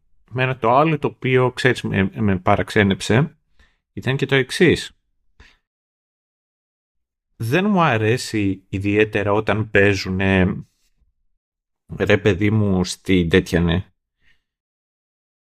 Ε, ξέρεις, καταλαβαίνεις ε, πολλές φορές που στην ελληνική τηλεόραση μπορεί να κάνει κάποιος τον κριτικό ή όντως να είναι Και πρέπει να έχει προφορά over the top. Ακόμα και εκεί που να χρησιμοποιεί λέξη που στην πραγματικότητα ξέρεις, πρέπει να κάνεις υπερπροσπάθεια να τη χωρέσεις τη λέξη, χωρίς να υπάρχει λόγος να βρίσκεται εκεί. Ναι, ναι. Απ' την άλλη, ε, στο μαέστρο όλοι μιλάγανε τα καλαμαρέζικα που λένε και οι Κύπροι. Είναι τα proper Greek. Και αν δεν είχες πει ναι. αυτό το παράπονο σου για την ε, Χάρη Αλεξίου, θα, είχα την, θα, θα, θα, μπορούσα να πω ότι ξέρεις, ήταν και τα, τα σωστά ελληνικά χωρίς ε, συντακτικά λάθη κτλ. Δεν... Ε, όσοι ξέρουν, ε, όσοι έχουν πάει επτάνησα, ξέρουν ότι τα επτάνησα έχουν έναν ε, πολύ ιδιαίτερο αξάν. Ένα το οποίο τουλάχιστον το έχω ακούσει από τους περισσότερους και ένα ωραίο αξάν. Αλλά μάλλον δεν χωρούσε στη πολύ γυαλισμένη τέτοια σειρά η οποία έπρεπε να είναι. Εντάξει, αυτό δεν είναι και αυτόματα στραβό ή όχι. Ναι. Δεν είναι, δεν είναι ζήτημα. Ε... Έτσι, καταλαβαίνω εγώ δηλαδή. Είναι, εντάξει, είναι, είναι σαν να λες γιατί στο τοπικό δελτίο ειδήσεων ξέρω εγώ, δεν έχουν φροντίσει να είναι ο άλλος με τη... Ναι, ισχύει. Καλά, γιατί, γιατί έτσι. ισχύει, αλλά δεν γίνεται να μην ακούς ούτε μία φράση, ούτε μία λέξη. Δεν, δεν γινόταν να πληρωθεί και γλωσσολόγος, αγαπητέ. Δεν γίνεται. Ναι, ναι, εντάξει. Ισχύει. Και τα λοιπά. Αλλά γλωσσολόγος, κυρίως. Ναι. Λοιπόν. Και το άλλο το οποίο ισχύει είναι το εξής. Έχω την εξής εντύπωση. Ο... Ότι ξέρεις το Μαέστρο είναι είναι και αρκετά δίθεν. Θα ήθελα να πω και σνομπ, αλλά θα το πω έτσι όπως είναι, δίθεν. Ξέρεις, σκάει τώρα ο Ορέστης και ρε φίλε δεν πήγε να πάρει ένα ΙΤΕΝ. OK. Okay. Δεν πήγε να πάρει ένα Atos που είναι δάσκαλος και θα αγόραζε ένα Atos με ένα μηνιάτικο. Όχι φίλε. Πήγε και πήρε αυτό το συγκεκριμένο θαλασσί αυτοκινητάκι του το οποίο δεν ξέρω κι εγώ πόσο θα κόστησε στην παραγωγή για να βρει ένα τέτοιο το οποίο θα έτρεχε. Εσύ πιστεύεις ότι το πληρώσανε, δηλαδή εγώ απλά πιστεύω ότι κάποιος είπε παιδιά έχει κανένας τίποτα που να βολεύει. είναι πολύ δύσκολο και αυτά πλέον ε, δεν ε, ε, ξέρεις δεν, δεν παίζουν λεφτά Sonic και για να μπορείς να τα τρέξεις αυτά δεν αντέχουν κιόλας. ποτέ δεν αντέχανε είναι επίσης το ότι ο, ο, ο ίδιος είναι πιο μοιραίος επειδή έχει ε, ένα παλιό βιβλίο. Μια... Ξέρεις, ε, τα, τα γυαλιά τα μούρικα ή μια γραφομηχανή. Και είναι αυτό ρε φίλε το ότι είναι η επιστροφή προς το πίσω και αυτό το βλέπεις το βλέπεις και στη μουσική, δηλαδή τη μουσική την οποία διάλεγε. Να είναι, ξέρεις, ψαγμένη. Και για να είναι σε και ψαγμένη πρέπει να είναι του παρελθόντος. όχι, είναι, πρέπει, πρωτίστως πρέπει να μην απαιτεί την πληρωμή δικαιωμάτων. Αυτό ναι, ναι, ναι. Και, Άρα θα πας, θα, πας, θα πας πίσω γιατί το αυξάνονται οι πιθανότητες. Ναι, ισχύει. Και, και γι' αυτό έπαιζε η εύκολη jazz η jazz πασατέμπος που βασικά η jazz ε, ε, φυστήκα εκείνης που είναι safe choice θα διαλέξεις εκεί τα βγάζεις όλοι τα τρώνε ε, εκτός άμα είσαι αλλεργικός Θέλω, μιας και έπιασες λίγο τη μουσική, έπιασες και το. Έχουμε πει και διάφορες σκηνές. Άφησα μια σκηνή στην άκρη από το τελείωμα που είναι. Ε, είναι η φάση που προχωράει με το. Προχωράνε τα ξυλίκια και τέτοια και έχουμε και στιγμιότυπα από το φεστιβάλ που είναι εκεί πέρα στα, στα βράχια. Προσποιείται εκεί ότι είναι κοντάκτορο ο, ο Παπακαλιάτης και τραγουδάει ο, ο Αντώνης. Και δείχνει λίγο από εκεί. Ακούμε το τραγούδι. Ξαφνικά κόβεται πάμε στην άλλη σκηνή και τρέχει η σκηνή χωρίς μουσική υπόκριση. Και αυτό το κάνει 500 φορές αυτό ήταν κούραση. Μαν, αυτό ήταν κούραση. Αν είχε ελπίδα αυτό το πράγμα να λειτουργήσει, δεν έπρεπε να γίνουν τόσα μπρος πίσω. Ε, επίσης, ε, με τα δεδομένα του κομματιού θα μπορούσε να το χρησιμοποιήσει κάπως ηρωνικά στα, στα τμήματα με, τα, με, το, με το ξύλο και τα λοιπά, τα εγκλήματα. Και φυσικά για να το κάνει αυτό να σταθεί καλύτερα όταν γυρνούσε προς τα εκεί, θα έπρεπε κατά πάσα πιθανότητα να χρησιμοποιήσεις slow-mo. Αυτό θέλει budget τέλος πάντων. OK. Okay. Άμα δεν θες να δώσεις τα λεφτά όμως για slow-mo, εντάξει, θα δείξω κατανόηση. Δεν χάθηκε ο κόσμος. Πρέπει να το δέσεις λίγο αλλιώς το πράγμα. Ή θα μπορούσες στην τελική να βάλεις όλο το φεστιβάλ, όλο το, όλη την εκτέλεση του κομματιού αυτή στην ψύχρα, στην ψύχρα και ξαφνικά να το κόψεις, να μπουγκαθούν όλα και, να γυρί, που, και καλά ότι αυτή είναι η μία οπτική της τοπικής κοινωνίας και πηγαίνεις στην τελείως αντίθετη και κάνεις τη, και την αντίθεσή σου, έχεις και τη, δίνεις και την εμφανή σου μονομιάς και τα λοιπά.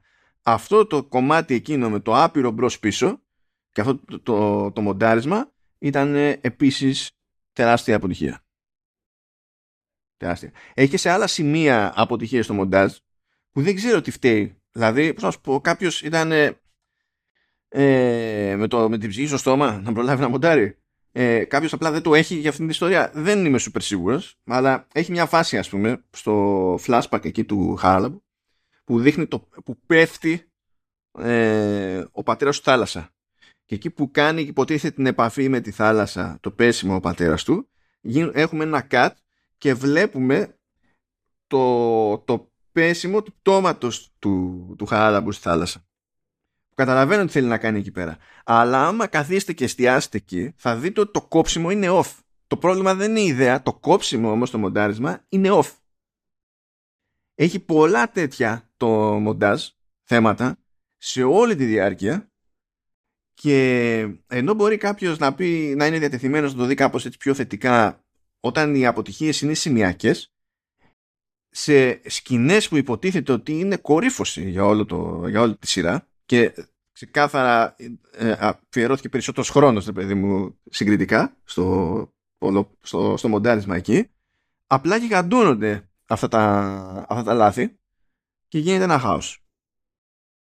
Γι' αυτό για μένα το κλείσιμο γενικά ήταν ε, ναι. απογοητευτικό. Δηλαδή, άστο τι γίνεται. Άστο πώς παίζει. Το κλείσιμο, σαν κλείσιμο, για το μοντάζ και μόνο, ήταν απογοήτευση. Όχι, όχι, ισχύει. Ε, θέλω να πω λίγο κάτι παραπάνω για το cast διότι σε κάποιες περιπτώσεις απογοητεύτηκα χωρίς να το περιμένω. Τώρα η αλήθεια είναι για να, να, βάλω, ένα, να βάλω ένα disclaimer ε, από την άποψη ότι δεν είμαι ο τύπος που παρακολουθεί αρκετά συστηματικά τους ηθοποιούς εδώ σε ελληνικές παραγωγές για να ε, πω με σιγουριά ότι δικαίως περίμενα κάτι καλύτερο ή κάτι χειρότερο. Αλλά για κάποιο λόγο μου έκατσε στο μυαλό ο Μουρατίδης. Ο Μουρατίδης δεν το είχε για αυτό το πράγμα και για κάποιο λόγο είχα την εντύπωση πριν να αρχίσω να δω ότι θα το είχε. Ειδικά δε όταν τα παίρνει κρανίο υποτίθεται ως πατέρας είναι το τελείως στερεοτυπικό παίξιμο του νευριασμένου Έλληνα ηθοποιού που ε, ε, εδώ λέει ότι έχω εκνευριστεί άρα πρέπει να φωνάζω και έτσι καταλαβαίνει ο κόσμος ότι έχω νευριάσει. Νομίζω ότι ο Μουρατίδης έπαιξε τελείως κόντρα ρόλο από ό,τι έχει μάθει και από ό,τι φαίνεται και από ό,τι μπορεί να παίξει. Αυτό είναι. Δηλαδή, εγώ την Καβογέν την έχω σε πολύ μεγάλη εκτίμηση. Ε, τον ε, Μουρατήρη τον έχω πάντα ότι ξέρεις, ο τύπος το έχει. Μπορεί να παίξει αν χρειαστεί να παίξει. Αλλά ποτέ δεν ήμουν και 100% να σου πω την αλήθεια πεπισμένος ότι έχει τεράστιο εύρος. Ο Μουρατίδης έπαιζε Μουρατίδη, έπαιζε, ξέρεις, αυτόν το, το γοητευτικό, ωραίο τύπο με τα λίγα λόγια. Αυτά. Είναι, είναι λίγο... Μου έχουν κάτσει λίγο, λίγο περίεργα. Το... Τώρα όμως, επειδή ξέρεις κάτσε εκεί και πάτησα ξέρεις γκάζια πιο πριν για τα παράπονα τα οποία έχω είναι αυτά ξέρεις τα οποία μου χτυπήσανε περισσότερο. Και ενώ ε, ξέρεις το, το κράζω για τα πράγματα τα οποία με, με εκνευρίσανε νιώθω και μια υποχρέωση να πω το εξής το ότι, το ότι πήγε στο Netflix σημαίνει ότι η στάνταρ είναι πιο πάνω από τις περισσότερες ελληνικές παραγωγές. Και σε αυτό θα συμφωνήσω. Είναι πολύ πιο πάνω από όλες τις ε, άλλες ελληνικές παραγωγές. Αλλά από τη στιγμή που είναι κάτι το οποίο είναι επιπέδ... ότι ξέρεις, ξεφεύγει το, το μικρό χώρο της Ελλάδας και πλέον βρίσκεται σε μια μεγάλη πλατφόρμα και κατά πάσα πιθανότητα σαν ε, τέτοιο, σαν original, δεν θα το πλασάρει. Ε, εκτός Ελλάδας φαντάζομαι ναι. Ε, γενικά εκτός Ελλάδας δεν έχει μπει ακόμη διότι ε, έγινε πολύ βιαστικά όλο αυτό το πράγμα και φαντάζομαι ότι ε, περιμένουν το localization σε ό,τι θέλουν να το κάνουν. Δηλαδή minimum τον υποτιτλισμό, έτσι. Γιατί εδώ πέρα μπήκε με τη μία στο, στο ελληνικό Netflix, αλλά είναι γυμνό. Δεν υπάρχει τίποτα σε ναι, ναι. υπότιτλο. Ναι. Οπότε σημαίνει ότι ξέρεις πια το μαέστρο θα αντιμετωπίζεται και σαν μια σειρά του Netflix. Θα συγκρίνεται με άλλα περιεχόμενα τα οποία υπάρχουν. Όχι μόνο στο Δεν καταλαβαίνω που το πας. Καλά βέβαια τώρα μην προσποιούμαστε ότι και το Netflix όταν έχει παραγωγή με τις τάμπλες. Εκεί ακριβώς το...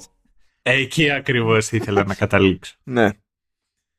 Ότι ξέρεις ότι πλέον θα συγκρίνεται και με τα άλλα τα οποία υπάρχουν, όχι μόνο στο Netflix αλλά και στα συνδρομητικά, αλλά bottom line και τα περισσότερα που είναι στο Netflix δεν είναι κάτι το συγκλονιστικό.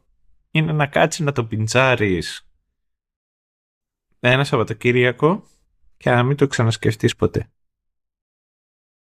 Ναι, ναι, ναι. Δέχομαι. δέχομαι. ακόμα, ακόμα και τις καλές περιπτώσεις, ε. Queen's Gambit. Το έχω ξεχάσει. Ναι, ναι. ναι. Ε, την Ανία Τέιλορ μονάχα. Ε, δεν μπορώ να ξεχάσω. Τα μάτια αυτά είναι, είναι κλασικό αυτό. Ναι, ναι. Ε, πώς το λέγανε με το άλλο, με την Άννα. Pretending Anna. Inventing Anna. Inventing Anna. Και αυτό, είδε, ούτε τον τίτλο δεν θυμάμαι. Οπότε, ξέρεις, it is what it is. Την άλλη, απ' την άλλη, ξέρεις, λιγάκι φαίνεται ότι θα, θα σου πω εγώ αυτό το οποίο ε, παίρνω από αυτή τη σειρά είναι ότι ο Παπακαλιάτης ξέρει να σκηνοθετεί ξέρει, γράφει, παρόλα ξέρεις τα κλισέ και μπλα μπλα μπλα, δεν είναι ότι δεν το έχει με το γράψιμο. Ε, εμένα με ενοχλεί λιγάκι. Δύο βασικά πράγματα. Ένα, μακάρι να μην παίζει. Και δύο, κάπως λιγάκι να το γλιτώσει με στάνταρ μοντάζ και μετά λίγο περισσότερο να έχει κάποιον να του βάζει χέρι. Δηλαδή ότι είναι λιγάκι ερωτευμένος με την πάρτη του και με, και με το format το οποίο επέλεξε να έχει. Όλοι χρειάζονται editor, όλοι χρειάζονται editor. Όλοι χρειάζονται editor. Για πες τη, λιγάκι τη δική σου εμπειρία όταν ήσουν αδικός μου editor. Ε, απλά ε, τε, τε, έμενα, έμενα με το ίδιο συμπέρασμα ότι όλοι χρειάζονται editor. Δεν κατάφερες να μου αλλάξεις γνώμη, λυπάμαι. Α, Α, νομίζω ότι ένα θέμα που έχει λίγο ο Παπακαλιάτης, που δεν νομίζω τώρα ότι είναι δίκαιο να το χρεώσω απλά στο Παπακαλιάτη, είναι ότι όταν κάνει δουλειά φαίνεται σχεδόν σαν πρώτο του μέλημα να είναι να κάνει ε, να προσπαθήσει να κάνει κάτι που δεν έχουμε ξαναδεί από Ελλάδα. Αυτό είναι διαφορετικό από το θέλω να προσπαθήσω να κάνω ό,τι καλύτερο μπορώ. Ναι. Ναι, το έθεσες, ξέρεις, ωραία. Και γι' αυτό πιστεύω ότι καταλήγουμε με σειραφή νοημάτων, ε, θεμάτων και, και τα λοιπά σαν να είναι πιο σημαντική η συμπερίληψη όσων περισσότερων γίνεται ας πούμε από τη, την προσέγγιση και στην πραγμάτευσή τους. Γι' αυτό να πω ε, δηλαδή πιο, στο κομμάτι δηλαδή στην, στην όλη φάση με το ε, με την gay σχέση που παίζει θεωρώ πιο επιτυχημένη προσέγγιση στο κομμάτι του Σπύρου. Ε, πιο γελίο το κομμάτι του Αντώνη. Εντάξει πιο γελίο τον Αντώνη period. Ναι δηλαδή δεν δεν OK okay, ας πούμε αυτό το πράγμα. Ε, η, η φωνή της λογικής που έχει νομίζω δύο σκηνές, τρεις max είναι η Λίνα που επιμένει ότι οι άντρες είμαστε και λίγο γίδια. Δεν υπάρχει πιο rational χαρακτήρα σε όλη τη σειρά. Α, αυτή έβρεχε αλήθειες. Απλά ναι. κάποιοι ήταν κάτω από σκέπαστρα. Ναι. Αλήθεια, δεν καταλαβαίνω γιατί αυτός ο χαρακτήρας δεν χρησιμοποιήθηκε περισσότερο, αλλά χρησιμοποιήθηκε περισσότερο η Γιάννα. Δεν το καταλαβαίνω καθόλου. Ε, δεν καταλαβαίνω ε, καν ε, τι υποτίθεται ότι κάνει ε, εκεί πέρα. Δηλαδή υπονοείται ότι ε, είναι για να χτιστεί κάποιο είδους ένταση, αλλά και η παρουσία του Θάνου είναι τελείως. Δηλαδή είναι. Είναι, όλοι είναι για, για τζελάτο και ε, σκάει το σορμπέ. Έχει την ώρα ναι. του. Αλλά είμαστε για τζελάτο. Τι να γίνει. Δηλαδή, τέλος πάντων, OK. Okay. Ε, προσποιείται όλη η σειρά ότι ε, οδηγεί σε κάποιο είδους κάθαρση αλλά δεν οδηγεί σε καμία κάθαρση. Ταυτόχρονα προσποιείται ότι είναι μαγκιά το ότι δεν οδηγεί σε κάθαρση. Έχει αυτό το περίεργο. Δηλαδή το, το, το τελείωμα όπου ε, στην ουσία ακυρώνει όλες τις υπόλοιπες δημόσιες που έγιναν. Επειδή έγινε κάτι που λειτουργεί σε τελείως άλλο level και ξαφνικά όλα ζυγίζονται με βάση αυτό γιατί δεν γίνεται αλλιώς, το οποίο είναι ρεαλιστικό. Ναι. Δεν δε, δε διαφωνώ. Αλλά ξέρεις το πετάει και μοναδική επίπτωση είναι η κλαίγια που κλαίγεται και και αυτή δεν είναι καν επίπτωση διότι πηγαίνει για την παρηγορία ο Θάνος και δέχεται την παρηγορία του Θάνου. Ε, και αυτό είναι. Ε, ποια είναι η χρησιμότητα; Αυτή τη προσέγγισης δεν το καταλαβαίνω. Απ' την άλλη θέλω να πω ότι αισθάνομαι... Εγώ εντωμεταξύ, ξέρεις τώρα το είπες αυτό και έχω πει τι ε, 1899. εκεί άσε, εκεί τον φάγαμε. Ε, θέλω να πω ότι έμεινα έκπληκτος που σχετικά νωρίς ε, έχει ένα κοντινό εκεί που τρώει το, το πρώτο ξύλο που τρώει ο Σπύρος και πηγαίνει εκεί πέρα να τον κουράρει ο Μιχάλης. Ε, έχει κοντινό στα ράματα, εντυπωσιάστηκα κάποιος, κάποιος αφιέρωσε χρόνο στα, στα σχετικά, εφέ. ειδικά εφέ, εκείνη την ώρα. Ε, αισθάνθηκα ότι ήταν practical αλλά αυτά δεν ήταν η δουλειά του Ακύρα Σταμόρη. Ναι. αλλά ε, εντυπωσιάστηκα παρά τα αυτά. Εντάξει, OK. Okay. Ε, δεν έχω λόγια για το πόσο Χάρισον Φόρντ τους εύχομαι κάθε φορά που μου πρίζουν τα σηκώτια με τέτοιου είδους αφήγηση που μου εξηγεί αυτά που έτσι κι αλλιώς μου έχουν ήδη δείξει ή ε, θα μου δείξουν έτσι κι αλλιώς δεν καταλαβαίνω. Δηλαδή θα το προτιμούσα αυτό να ήταν ε, κάποιο είδους ε, λειτουργία προσβασιμότητας. Ε, ε, το έχουμε αυτό για σας που δεν βλέπετε ή δεν βλέπετε καλά και χρειάζεται αυτή τη βοήθεια. Ε, σαν, σαν, δηλαδή εκεί θα έλεγα ναι καταλαβαίνω γιατί συμβαίνει. εδώ δεν καταλαβαίνω γιατί συμβαίνει ε, και παίζει και, και πολύ φανφάρα. Πολύ φανφάρα. Και στο άνοιγμα και στο κλείσιμο κάθε, κάθε επεισόδιο. Δηλαδή δεν χρειάζεται να ξαναπώ για το αυτά για να, για να λυγίσω, αλλά πολύ φανφάρα, φίλε. Δηλαδή, ακόμα και εκεί που φτάνουμε στην περίπτωση του Φάνη που βγαίνει στο ραδιόφωνο και λέει και τα, τα χαριτωμένα.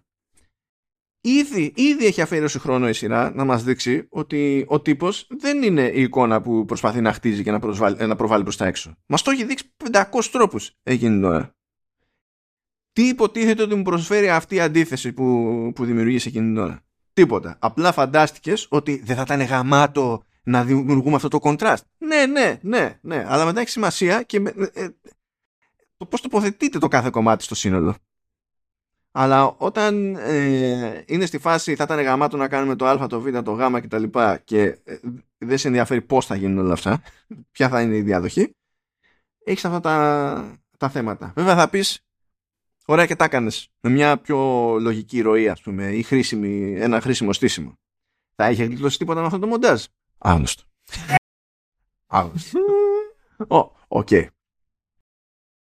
Ε, ναι, ναι, είχε πλάκα τώρα επειδή είπες Χάρισον Φορντ και θυμήθηκα. Θυμήθηκα, ε, αφιερώνω το τελευταίο διάστημα ε, βλέποντας βίντεο και διαβάζοντας, ξέρεις, για, ε, για σκηνοθέτες και πώς διαφορετικά προσεγγίζουν ε, την όλη κατάσταση. Και ένα από τα πράγματα τα οποία, ξέρεις, χα, χαζολογώ πολύ είναι για κάποιο λόγο είχα φάει ένα σκάλο με τον Matt Damon. Και κάθομουν εκεί, διάβαζα το διαφορετικό τρόπο με τον οποίο προσέγγισε την κατάσταση, το τι ήταν τα πράγματα τα οποία έβλεπε, τι ήταν αυτά τα οποία ξέρεις τον να ήθελε να βλέπει και μπλα μπλα μπλα. Και ξέρεις, ε, συζητούσε γενικότερα για διάφορους σκηνοθέτες.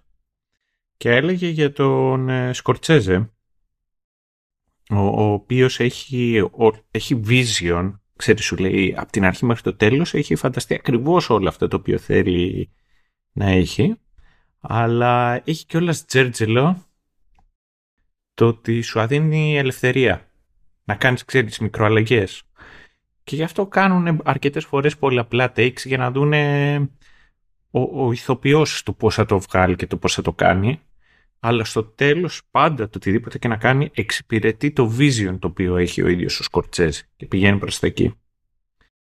Και λέει αφού είχε γίνει οτιδήποτε είχε να γίνει και σχολιάζει αυτή την κατάσταση. Στάνταρ ήταν, ήταν σε, σε όλη εκείνη τη συνέντευξη που είχε και το story με τον Τζακ Νίκολσον, είμαι σίγουρος. Ε, ναι, και, και, μετά, και, και, μετά είναι, είναι σε φάση που ξέρεις, κάθεται και συζητάει και λέει το εξής. Ε, και μετά λέει πάω να κάνω το Invictus με τον Clint Eastwood. Πρώτη σκηνή παίζω Λέει, μου είχαν πει ότι ο, ο Κλίτ λέει είναι one take guy. Και ξεκινάει εκεί παίζω, βγαίνει και λέει cut, λέει print και μετά δεν θυμάμαι gate. Νομίζω αυτή είναι η σειρά που πάει. Α, δεν ξέρω. Λέει και το, και το λέει αυτό και πηγαίνω και του λέω hey boss, ε, Ξέρεις, νομίζω ότι ε, θα μπορούσαμε να παίξουμε, να, να, να το ξαναδοκιμάσω one more take για όλο αυτό. Και λέει, why do you wanna spend everybody's time on it? Λέει, I can give you one more shot to make your performance 10% better. Or I can make another great scene. So, let's go. Η πλάκα βέβαια έτσι είναι ότι είχε κερδίσει και υποψηφιότητα για Ναι, ναι, ναι, ναι. Οπότε ξέρω εγώ τι να, τι να πεις στον καθένας σε εκείνη τη βάση. Σχετικό.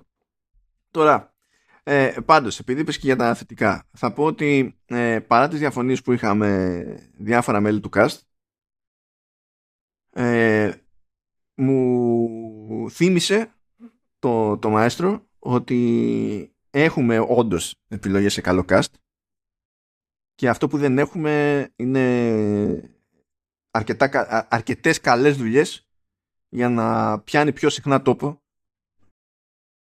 το καλό υλικό που έχουμε σε, σε cast. Αυτό είναι ένα δυστύχημα τέλος πάντων γενικότερα. Ναι. Ε, και είναι ο κινηματογράφος. Εγώ πιστεύω ότι, ξέρεις, είναι το μεγάλο αρνητικό στην Ελλάδα είναι τα τελευταία χρόνια ο κινηματογράφος. Ναι, γιατί δεν είναι ότι δεν υπάρχουν ελληνικές παραγωγές, αλλά υπάρχουν ελληνικές παραγωγές που βγαίνουν στα φεστιβάλ και μετά δεν παίρνουν ποτέ διανομή για τις αίθουσες. Οπότε δεν είναι κάτι που μπορείς να πεις εύκολα πηγαίνω και το βλέπω, ξέρω εγώ, γιατί όπως θα έβλεπα μια άλλη ταινία, που αποφάσισα να πάω σινεμά, ξέρω εγώ, την τάδε μέρα. Ε, οπότε όχι μόνο δεν έχουμε πολύ μεγάλο όγκο, αλλά ε, για τον θεατή είναι πάρα πολύ δύσκολο να συνειδητοποιήσει καν τι σόι όγκο έχουμε. Και μετά να ασχοληθεί το τι έχει να δώσει τι έχουν να δώσουν αυτές οι παράγωγες. Αυτό είναι ένα γενικότερο δυστύχημα και δεν βοηθήσαμε ούτε στις εποχές που έπαιζε φράγκο σε αυτή την υπερχώρα που τα, που τα καίγαμε δίχως αύριο διότι ακόμη και τότε, ακόμη και τότε για να βγει η, η μεγάλη η pop ελληνική κινηματογραφική παραγωγή έπρεπε να έχει ένα πιασάρικο theme song που θα το ακούγαμε 25 φορές το δευτερόλεπτο για 6 μήνες πριν βγει η ταινία σε αίθουσες ώστε να έχουμε συγχαθεί τη ζωή μέχρι τότε. Θα έπρεπε να το στηρίζει κάποια μεγάλη εταιρεία τηλεπικοινωνιών κατά προτίμηση Κοσμοτέ. Αλλιώς δεν πηγαίναμε πουθενά. Και παρά τα λεφτά της Κοσμοτέ για τις κάθε Κοσμοτέ έπρεπε να έχει 100.000 χορηγούς και να μπλέκουμε με αυτά που κάνουμε και στα ελληνικά βίντεο κλιπ να πρέπει να φροντίσουμε κατά περίπτωση να υπάρχει ένα τελείως στοιχείο πλάνο ε, σε μια κινηματογραφική παραγωγή που να δείχνει το τάδε ουίσκι ξέρω εγώ. Θα πει κανένας ναι αλλά και η Sony τα έκανε αυτά στα Bond. Ναι γιατί η Sony έχει ίδια που φτιάχνει την ταινία έχει και προϊόντα να πουλήσει. Έχει ίδια. Δηλαδή φτιάχνει ναι, είναι Ted Lasso που όλοι έχουν Mac.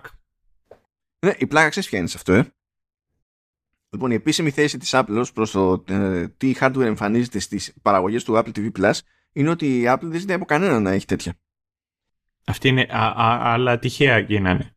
Πρόσεξε να δεις, πρόσεξε να δεις τώρα που είναι το μαγικό. Αλλά ξέρεις τι θα γίνεται, θα τους δίνουν ως props. Θα σου λέει ότι εμείς δεν σε εξαναγκάζουμε, αλλά κοίτα εδώ έχουμε έτοιμα τα props. Ε, ε, ε, δεν ξέρω αν τους πασάρουν έτσι, αλλά σίγουρα θα παίζει minimum το εξής. Ότι χρειαζόμαστε hardware. Μπορούμε να το δώσουμε τσάμπα. Αλλά από το γιο. Εν τω μεταξύ δεν είναι ότι χτυπάει και άσχημο. Ε, όχι. όχι. Δηλαδή, α, εκείνη την ώρα, κοίτα, αν ο εργοδότης σου είναι η Apple και σου πει τι προτιμάς, είναι δυνατόν να, ε, να πεις δεν είναι η ώρα τώρα να τη βγάλω τσαμπέ με Apple hardware. Ε, εκεί θα έλεγες είμαι. Εγώ, εγώ είμαι Linuxάκια. Τι θα, τι θα ζητήσει, ναι, Linuxάκια. Θα πεις ρε παιδιά, ξέρω εγώ, μην ξοδευτείτε με iPhone, δώστε μου ένα Xiaomi, ένα κάτι, βράδερφε. Δεν θα το πεις. Απλά δεν θα το πεις. Ακόμη και να μην γουστάρεις να το χρησιμοποιήσεις, θα πεις κάτσε μετά το πουλάω. Θα το... Σου έχω πει την υπέρα τα κάρα, ε. Με καθηγητής τώρα στο πανεπιστήμιο για, για τα Apple και τα Windows. Οπα, για δώσε. Λοιπόν, λέει Sky τώρα απορρομέ... παλιά κρύβουμε χρόνια. Ε, ξέρεις δεν ήταν όταν ήμουν πρώτο έτος δεν ήταν ότι όλοι οι και δεν θα είχαν λάπτοπ ακόμα και άμα σπούδαζες ε. πληροφορική. Δηλαδή έπρεπε λιγάκι να δουλέψεις να βγάλεις εσύ τα λεφτά σου να βάλεις λεφτά στην άκρη και να μπορείς να το κάνεις. Ήταν και στη φάση που ξέρεις δεν θεωρούταν η Sony και αυτονόητο το ίντερνετ σε κάθε σπίτι ερχότανε, αλλά δεν θεωρούταν αυτομάτως. Έχω, έχω πέσει σε ομαδική διαμαρτυρία σε μάθημα. Τι δεν είχατε email ή ίντερνετ; Για email. Ε, αυτό γιατί έλεγε ο καθηγητής θα σας στέλνω τα, τις παρουσιάσεις μου, θα σας στέλνω. Να τις έχετε έτσι όπως είναι. Ε, απλά θέλω τα mail σας και αν δεν έχετε mail μπορείτε να φτιάξετε ένα mail. Είναι τσάμπα. Mm. Μιλάμε για κάτι που είναι τσάμπα. Έτσι, mm. τσάμπα και το, το μισό τμήμα ήταν ε, ενοχλημένο και έκανε ολόκληρη μανούρα στον καθηγητή που λέει ε, δεν είναι δυνατόν να μας αναγκάζει να φτιάξουμε mail και αυτό είναι ρατσιστικό. Φαντα... Καταλαβαίνεις ότι αυτό που το λέω εγώ τώρα είναι πιο πίσω από το πρώτο το δικό ναι, ναι, ναι. Έτσι. Λες ναι, OK, okay, γι' αυτό πάμε κατά διαόλου. Ενώ σου λέει ο άλλος φτιάξε δωρεάν ένα email και, ε, και λες ότι ε, ε, τώρα μου ζητάει κάτι, δεν έχει σημασία τι είναι, μου ζητάει κάτι που εγώ δεν είχα από πριν ε, και επειδή μου το ζητάει αντί να το αποφασίσω μόνος μου ε, και με πιέζει, αισθάνομαι πίεση και άρα αυτό είναι βία όχι τώρα που φοριούνται αυτές τις θεωρίες πιο εύκολα, τότε λες ναι, πολλά πράγματα εξηγούνται πάρα πολύ εύκολα. σε αυτή τη, σε αυτή τη φάση. Γιατί βέβαια, δεν, ε, ε, άμα σου έλεγε κανένας να ανοίξει Instagram, θα έλεγες θα έχω και τα φιλαράκια και τα λοιπά. Mail, mail. Που θυμάμαι είχε απειβδίσει και ο καθηγητής και είχε πει σε μια τρελή εκεί που έδινε περισσότερο πόνο. Λέει, κοπέλα μου, εσύ φαντάζεσαι λέει ότι θα βγεις από εδώ πέρα, θα προσπαθήσεις να πιάσεις δουλειά και θα καταφέρεις να πιάσεις δουλειά χωρίς να έχεις mail. Είσαι με τα καλά σου. Δεν, δεν κράτησε όνομα της ε, κοπέλας. Να δούμε τι αποκάμε. Μπορεί να το κάνει. Δηλαδή, Εγκούντος του άμα, θες, άμα θες δοκίμασέ το. Άμα θες δοκίμασέ το. Και έλα μετά να πάω να πω. Εγώ θα φταίω πάλι. Ναι, αυτό. Δηλαδή, εντάξει. Ξέρω ότι να. Ναι. Συνέχισε, συνέχισε, παιδί μου. Λοιπόν, καθηγητής λοιπόν εκεί στέκεται και λέει φέρτε λάπτοπ. Όσοι έχετε να φέρνετε λάπτοπ. Και όντως φέρανε παραπάνω του, από τους μισούς φέρανε. Και η αλήθεια είναι ότι ήταν εκεί, ξέρεις, κάτι πορωμένοι που φαινόταν, ρε παιδί μου, ότι είχαν βρει και είχαν φτιάξει ε, και είχαν Linux. Okay. Που δεν είναι ότι πηγαίνεις πρώτο έτος και ξέρεις αυτομάτως Linux. Δεν είναι ότι τρίτη ηλικίου ε, έμαθες Unix και τα λοιπά. Οπότε, ξέρεις, ήταν, ε, ήταν αυτοί οι οποίοι το γουστάρανε, το είχαν ψάξει λιγάκι παραπάνω, μπορούσαν και τα χειριζόντουσαν. Υπήρχαν μερικοί οι οποίοι είχαν Linux και θυμάμαι ότι ήταν άπειροι οι οποίοι είχαν τέτοιο. Είχαν MacBook. Αλλά σου λέω ήταν εξωφρενικό το ποσοστό. Κοντεύανε από τους μισούς που είχαν φέρει να είχαν η μισή MacBook. Για άλλη χώρα δεν μου κάνει εντύπωση, ειδικά σε πανεπιστημιακό περιβάλλον. Αλλά για Ελλάδα μου κάνει εντύπωση. Ναι, και εμένα μου είχε κάνει πολύ εντύπωση. Που σαν σε φοιτητή μου του είχε κάνει ακόμα περισσότερη εντύπωση. Γιατί πιάνει και ρωτάει το καθηγητή και του λέει «Μα καλά είναι αυτά τα πράγματα», λέει. Λέει «Σκάνε τώρα», λέει, με, με MacBook εδώ πέρα αυτοί και θέλουν, λέει, να είναι και φοιτητές πληροφορικής και κάτι τέτοιο. Ναι, πες ότι δεν σου δίνει budget η ναι τώρα για να πάρεις το δικό σου και άσε μας φιλαράκι. λοιπόν και λέει το εξής. Του χειρίζει και ο καθηγητής ο οποίος ήταν απίστευτο τρόλ και ξέρεις με αυτόν το λέγανε μαλακίες και του λέει γιατί Γιώργη παιδί μου τι, τι εσύ δεν γουστάρεις; Λέει μόνο μόνο Windows λέει και, γιατί τι έτσι λέει γουστάρω Microsoft για ποιο λόγο σου θυμίζει το πουλί σου; Κα, ε, καταλαβαίνεις ότι σε μια δίκαιη χώρα και ειδικά τη σήμερα είχε απολυθεί ο καθηγητής. Ε, ε, ναι, εντάξει. Just saying. Αλλά αν δεν αλλάζει το ότι το ζητούσε ο οργανισμός του παλικάριου του άλλου. Ναι, ναι, ναι. Μάλλον δεν του είχε εξηγήσει κανένας ότι η βάση του, του ναι, ναι, είναι ναι. Unix. δεν είχε πιάσει όλο το υπόλοιπο. Αλλά Ήθελε είναι... Windows. Είναι αυτό το ξέρεις. Καπιταλισμός κατηγορεί είναι ο καπιταλισμός. Ναι. ναι, OK. Okay. Λοιπόν, νομίζω ότι κάναμε ένα περίεργο κύκλο από το cast. Ε, θα προσποιηθούμε έτσι ότι, OK. Okay. Ε, θα συμφωνήσω πάντως το ότι ε, σαν παραγωγή είναι άλμα και κάπως, κάποιος έπρεπε να κάνει το άλμα και από αυτούς που θα μπορούσαν να κάνουν ένα τέτοιο άλμα. Πιστεύω ότι η πιο ε, προφανής επιλογή θα ήταν ο Παπακαλιάτης και καλά έκανε και το έκανε. Ελπίζω αυτό να δημιουργήσει πίεση και σε άλλους όπως έλεγα και, στη, και στην αρχή μπας και ανεβούμε ένα κάποιο επίπεδο στα βασικά που δεν είναι καν θέμα ξέρω εγώ, γούστου, αισθητικής και, και τα λοιπά. Τα, τα, τα, τα βασικά το θα πει κάποιος φωτογραφία δεν είναι θέμα αισθητικής ναι εντάξει, εντάξει αλλά τουλάχιστον είπαμε ε, έχουμε εργαλεία που παλιότερα δεν υπήρχαν Δηλαδή, για να, ε, ή χρειαζόταν πάρα πολλά, πολλά περισσότερα λεφτά ας πούμε, για να κάνεις κάποια πράγματα. Τώρα είναι πιο εύκολα και παρόλα αυτά αυτό που φτάνει συνήθως στα μάτια μας είναι στάσιμο. Ε, οπότε θετικό για μένα ως προς αυτό θετικό και το ότι έκανε το κονέ με Netflix. Κάπως έπρεπε να γίνει αυτή η ρημάδα η αρχή, διότι δεν μπορώ να συλλάβω το κόμπλεξ που παίζει σε αυτή τη χώρα με τη διάθεση ακόμα και παλαιού περιεχομένου σε υπηρεσίες. Σε κάποιες περιπτώσεις είμαι σίγουρος ότι θα είναι λίγο χάος το νομικό. Με το, γιατί ε, μπορεί εν μέρη τα δικαιώματα να είναι σε κανάλι που προέβαλε κάποτε τη, τη σειρά ξέρω εγώ αλλά ένα άλλο μέρος των δικαιωμάτων να είναι στο στούντιο που γυρίστηκε και σε χρηματοδότησε και να υπάρχει μια διαφωνία και δεν ξέρω εγώ τι ε, σίγουρα κάποιες περιπτώσεις χάνονται έτσι. Αλλά έχουμε τόσα χρόνια τέτοιου είδους υπηρεσίες στην Ελλάδα και δεν, δεν έχει κουνηθεί φίλο σε, σε Netflix. Δηλαδή ο μόνος που μπορεί να πει ότι κάτι μισό έκανε ας πούμε ήταν η Κοσμοτέ που έδωσε χρήματα για δικές παραγωγές. Και προτιμήσαμε σε αυτή τη χώρα να έχουμε τον Antenna Plus.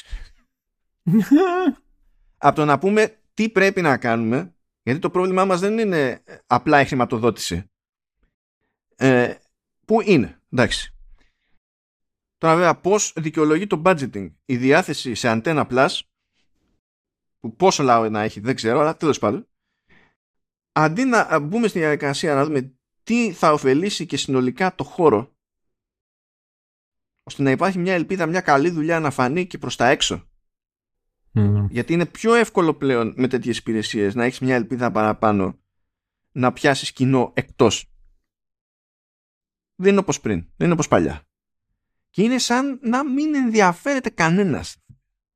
Κανένας. Δηλαδή καθόμαστε και λέμε, καθόμαστε σε αυτή τη χώρα και λέμε «Ω, φεύγουν τα φιλαράκια από το Netflix» που τέλος πάντων δεν είχε συνειδητοποιήσει κανένας ότι η ανακοίνωση αυτή ήταν για την Αμερικανική αγορά και τον Καναδά και ότι δεν έχει έρθει η σειρά μας ακόμα, δεν θα έρθει. Τέλος πάντων, mm. Ε, οπότε κράζανε «Ω, χάνουμε τα friends, χάνουμε τα friends, χάνουμε τα friends, χάνουμε τα friends».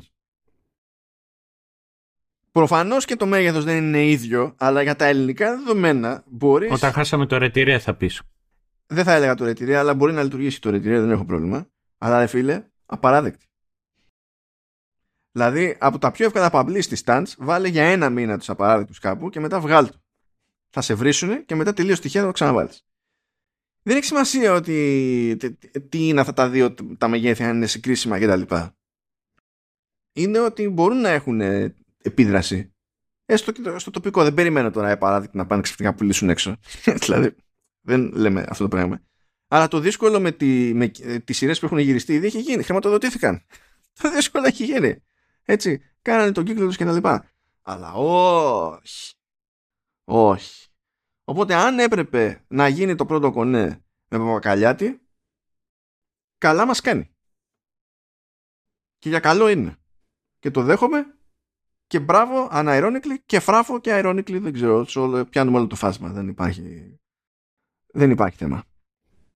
Οπότε καταλήγω και εγώ είμαι πιο θετικός από όσο περίμενα για το μαέστρο, χωρίς όμως βέβαια να το θεωρώ γενικότερα έτσι η δουλειά της προκοπής. Θεωρώ ότι πολλές φορές χωρίς λόγο είναι χαοτικό. Χαοτικό. Όχι, είναι πιο περίπλοκο από ό,τι χρειάζεται. Ναι, δεν είναι περίπλοκο, ξέρεις, του στυλ ε, για να σε κάνω να σε κρατάω σε ένταση, να υπάρχει suspense. Όχι, είναι δεν είναι... Ε, ε, επειδή υπάρχει θεωρία ότι ε, αν τα μπλέξω όλα μαζί, αυτό υπονοεί βάθος. Είναι όχι, όχι, όχι. Όχι με αυτή την έννοια σε καμία περίπτωση. Ε, οπότε, ναι. Τέλος πάντων, δεν νομίζω ότι έχω να πω κάτι άλλο ιδιαίτερο. Όχι, και εγώ δεν έχω να πω κάτι άλλο. Μία ερώτηση έχω να κάνω μονάχα, άμα έχει τύχει. Άμα έχεις δει ποιο το έτερος εγώ είναι.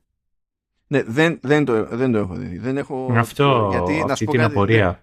Δεν, τέτοιο, δεν έχω βάλει, ξέρω εγώ, Κοσμοτέ TV για να το δω.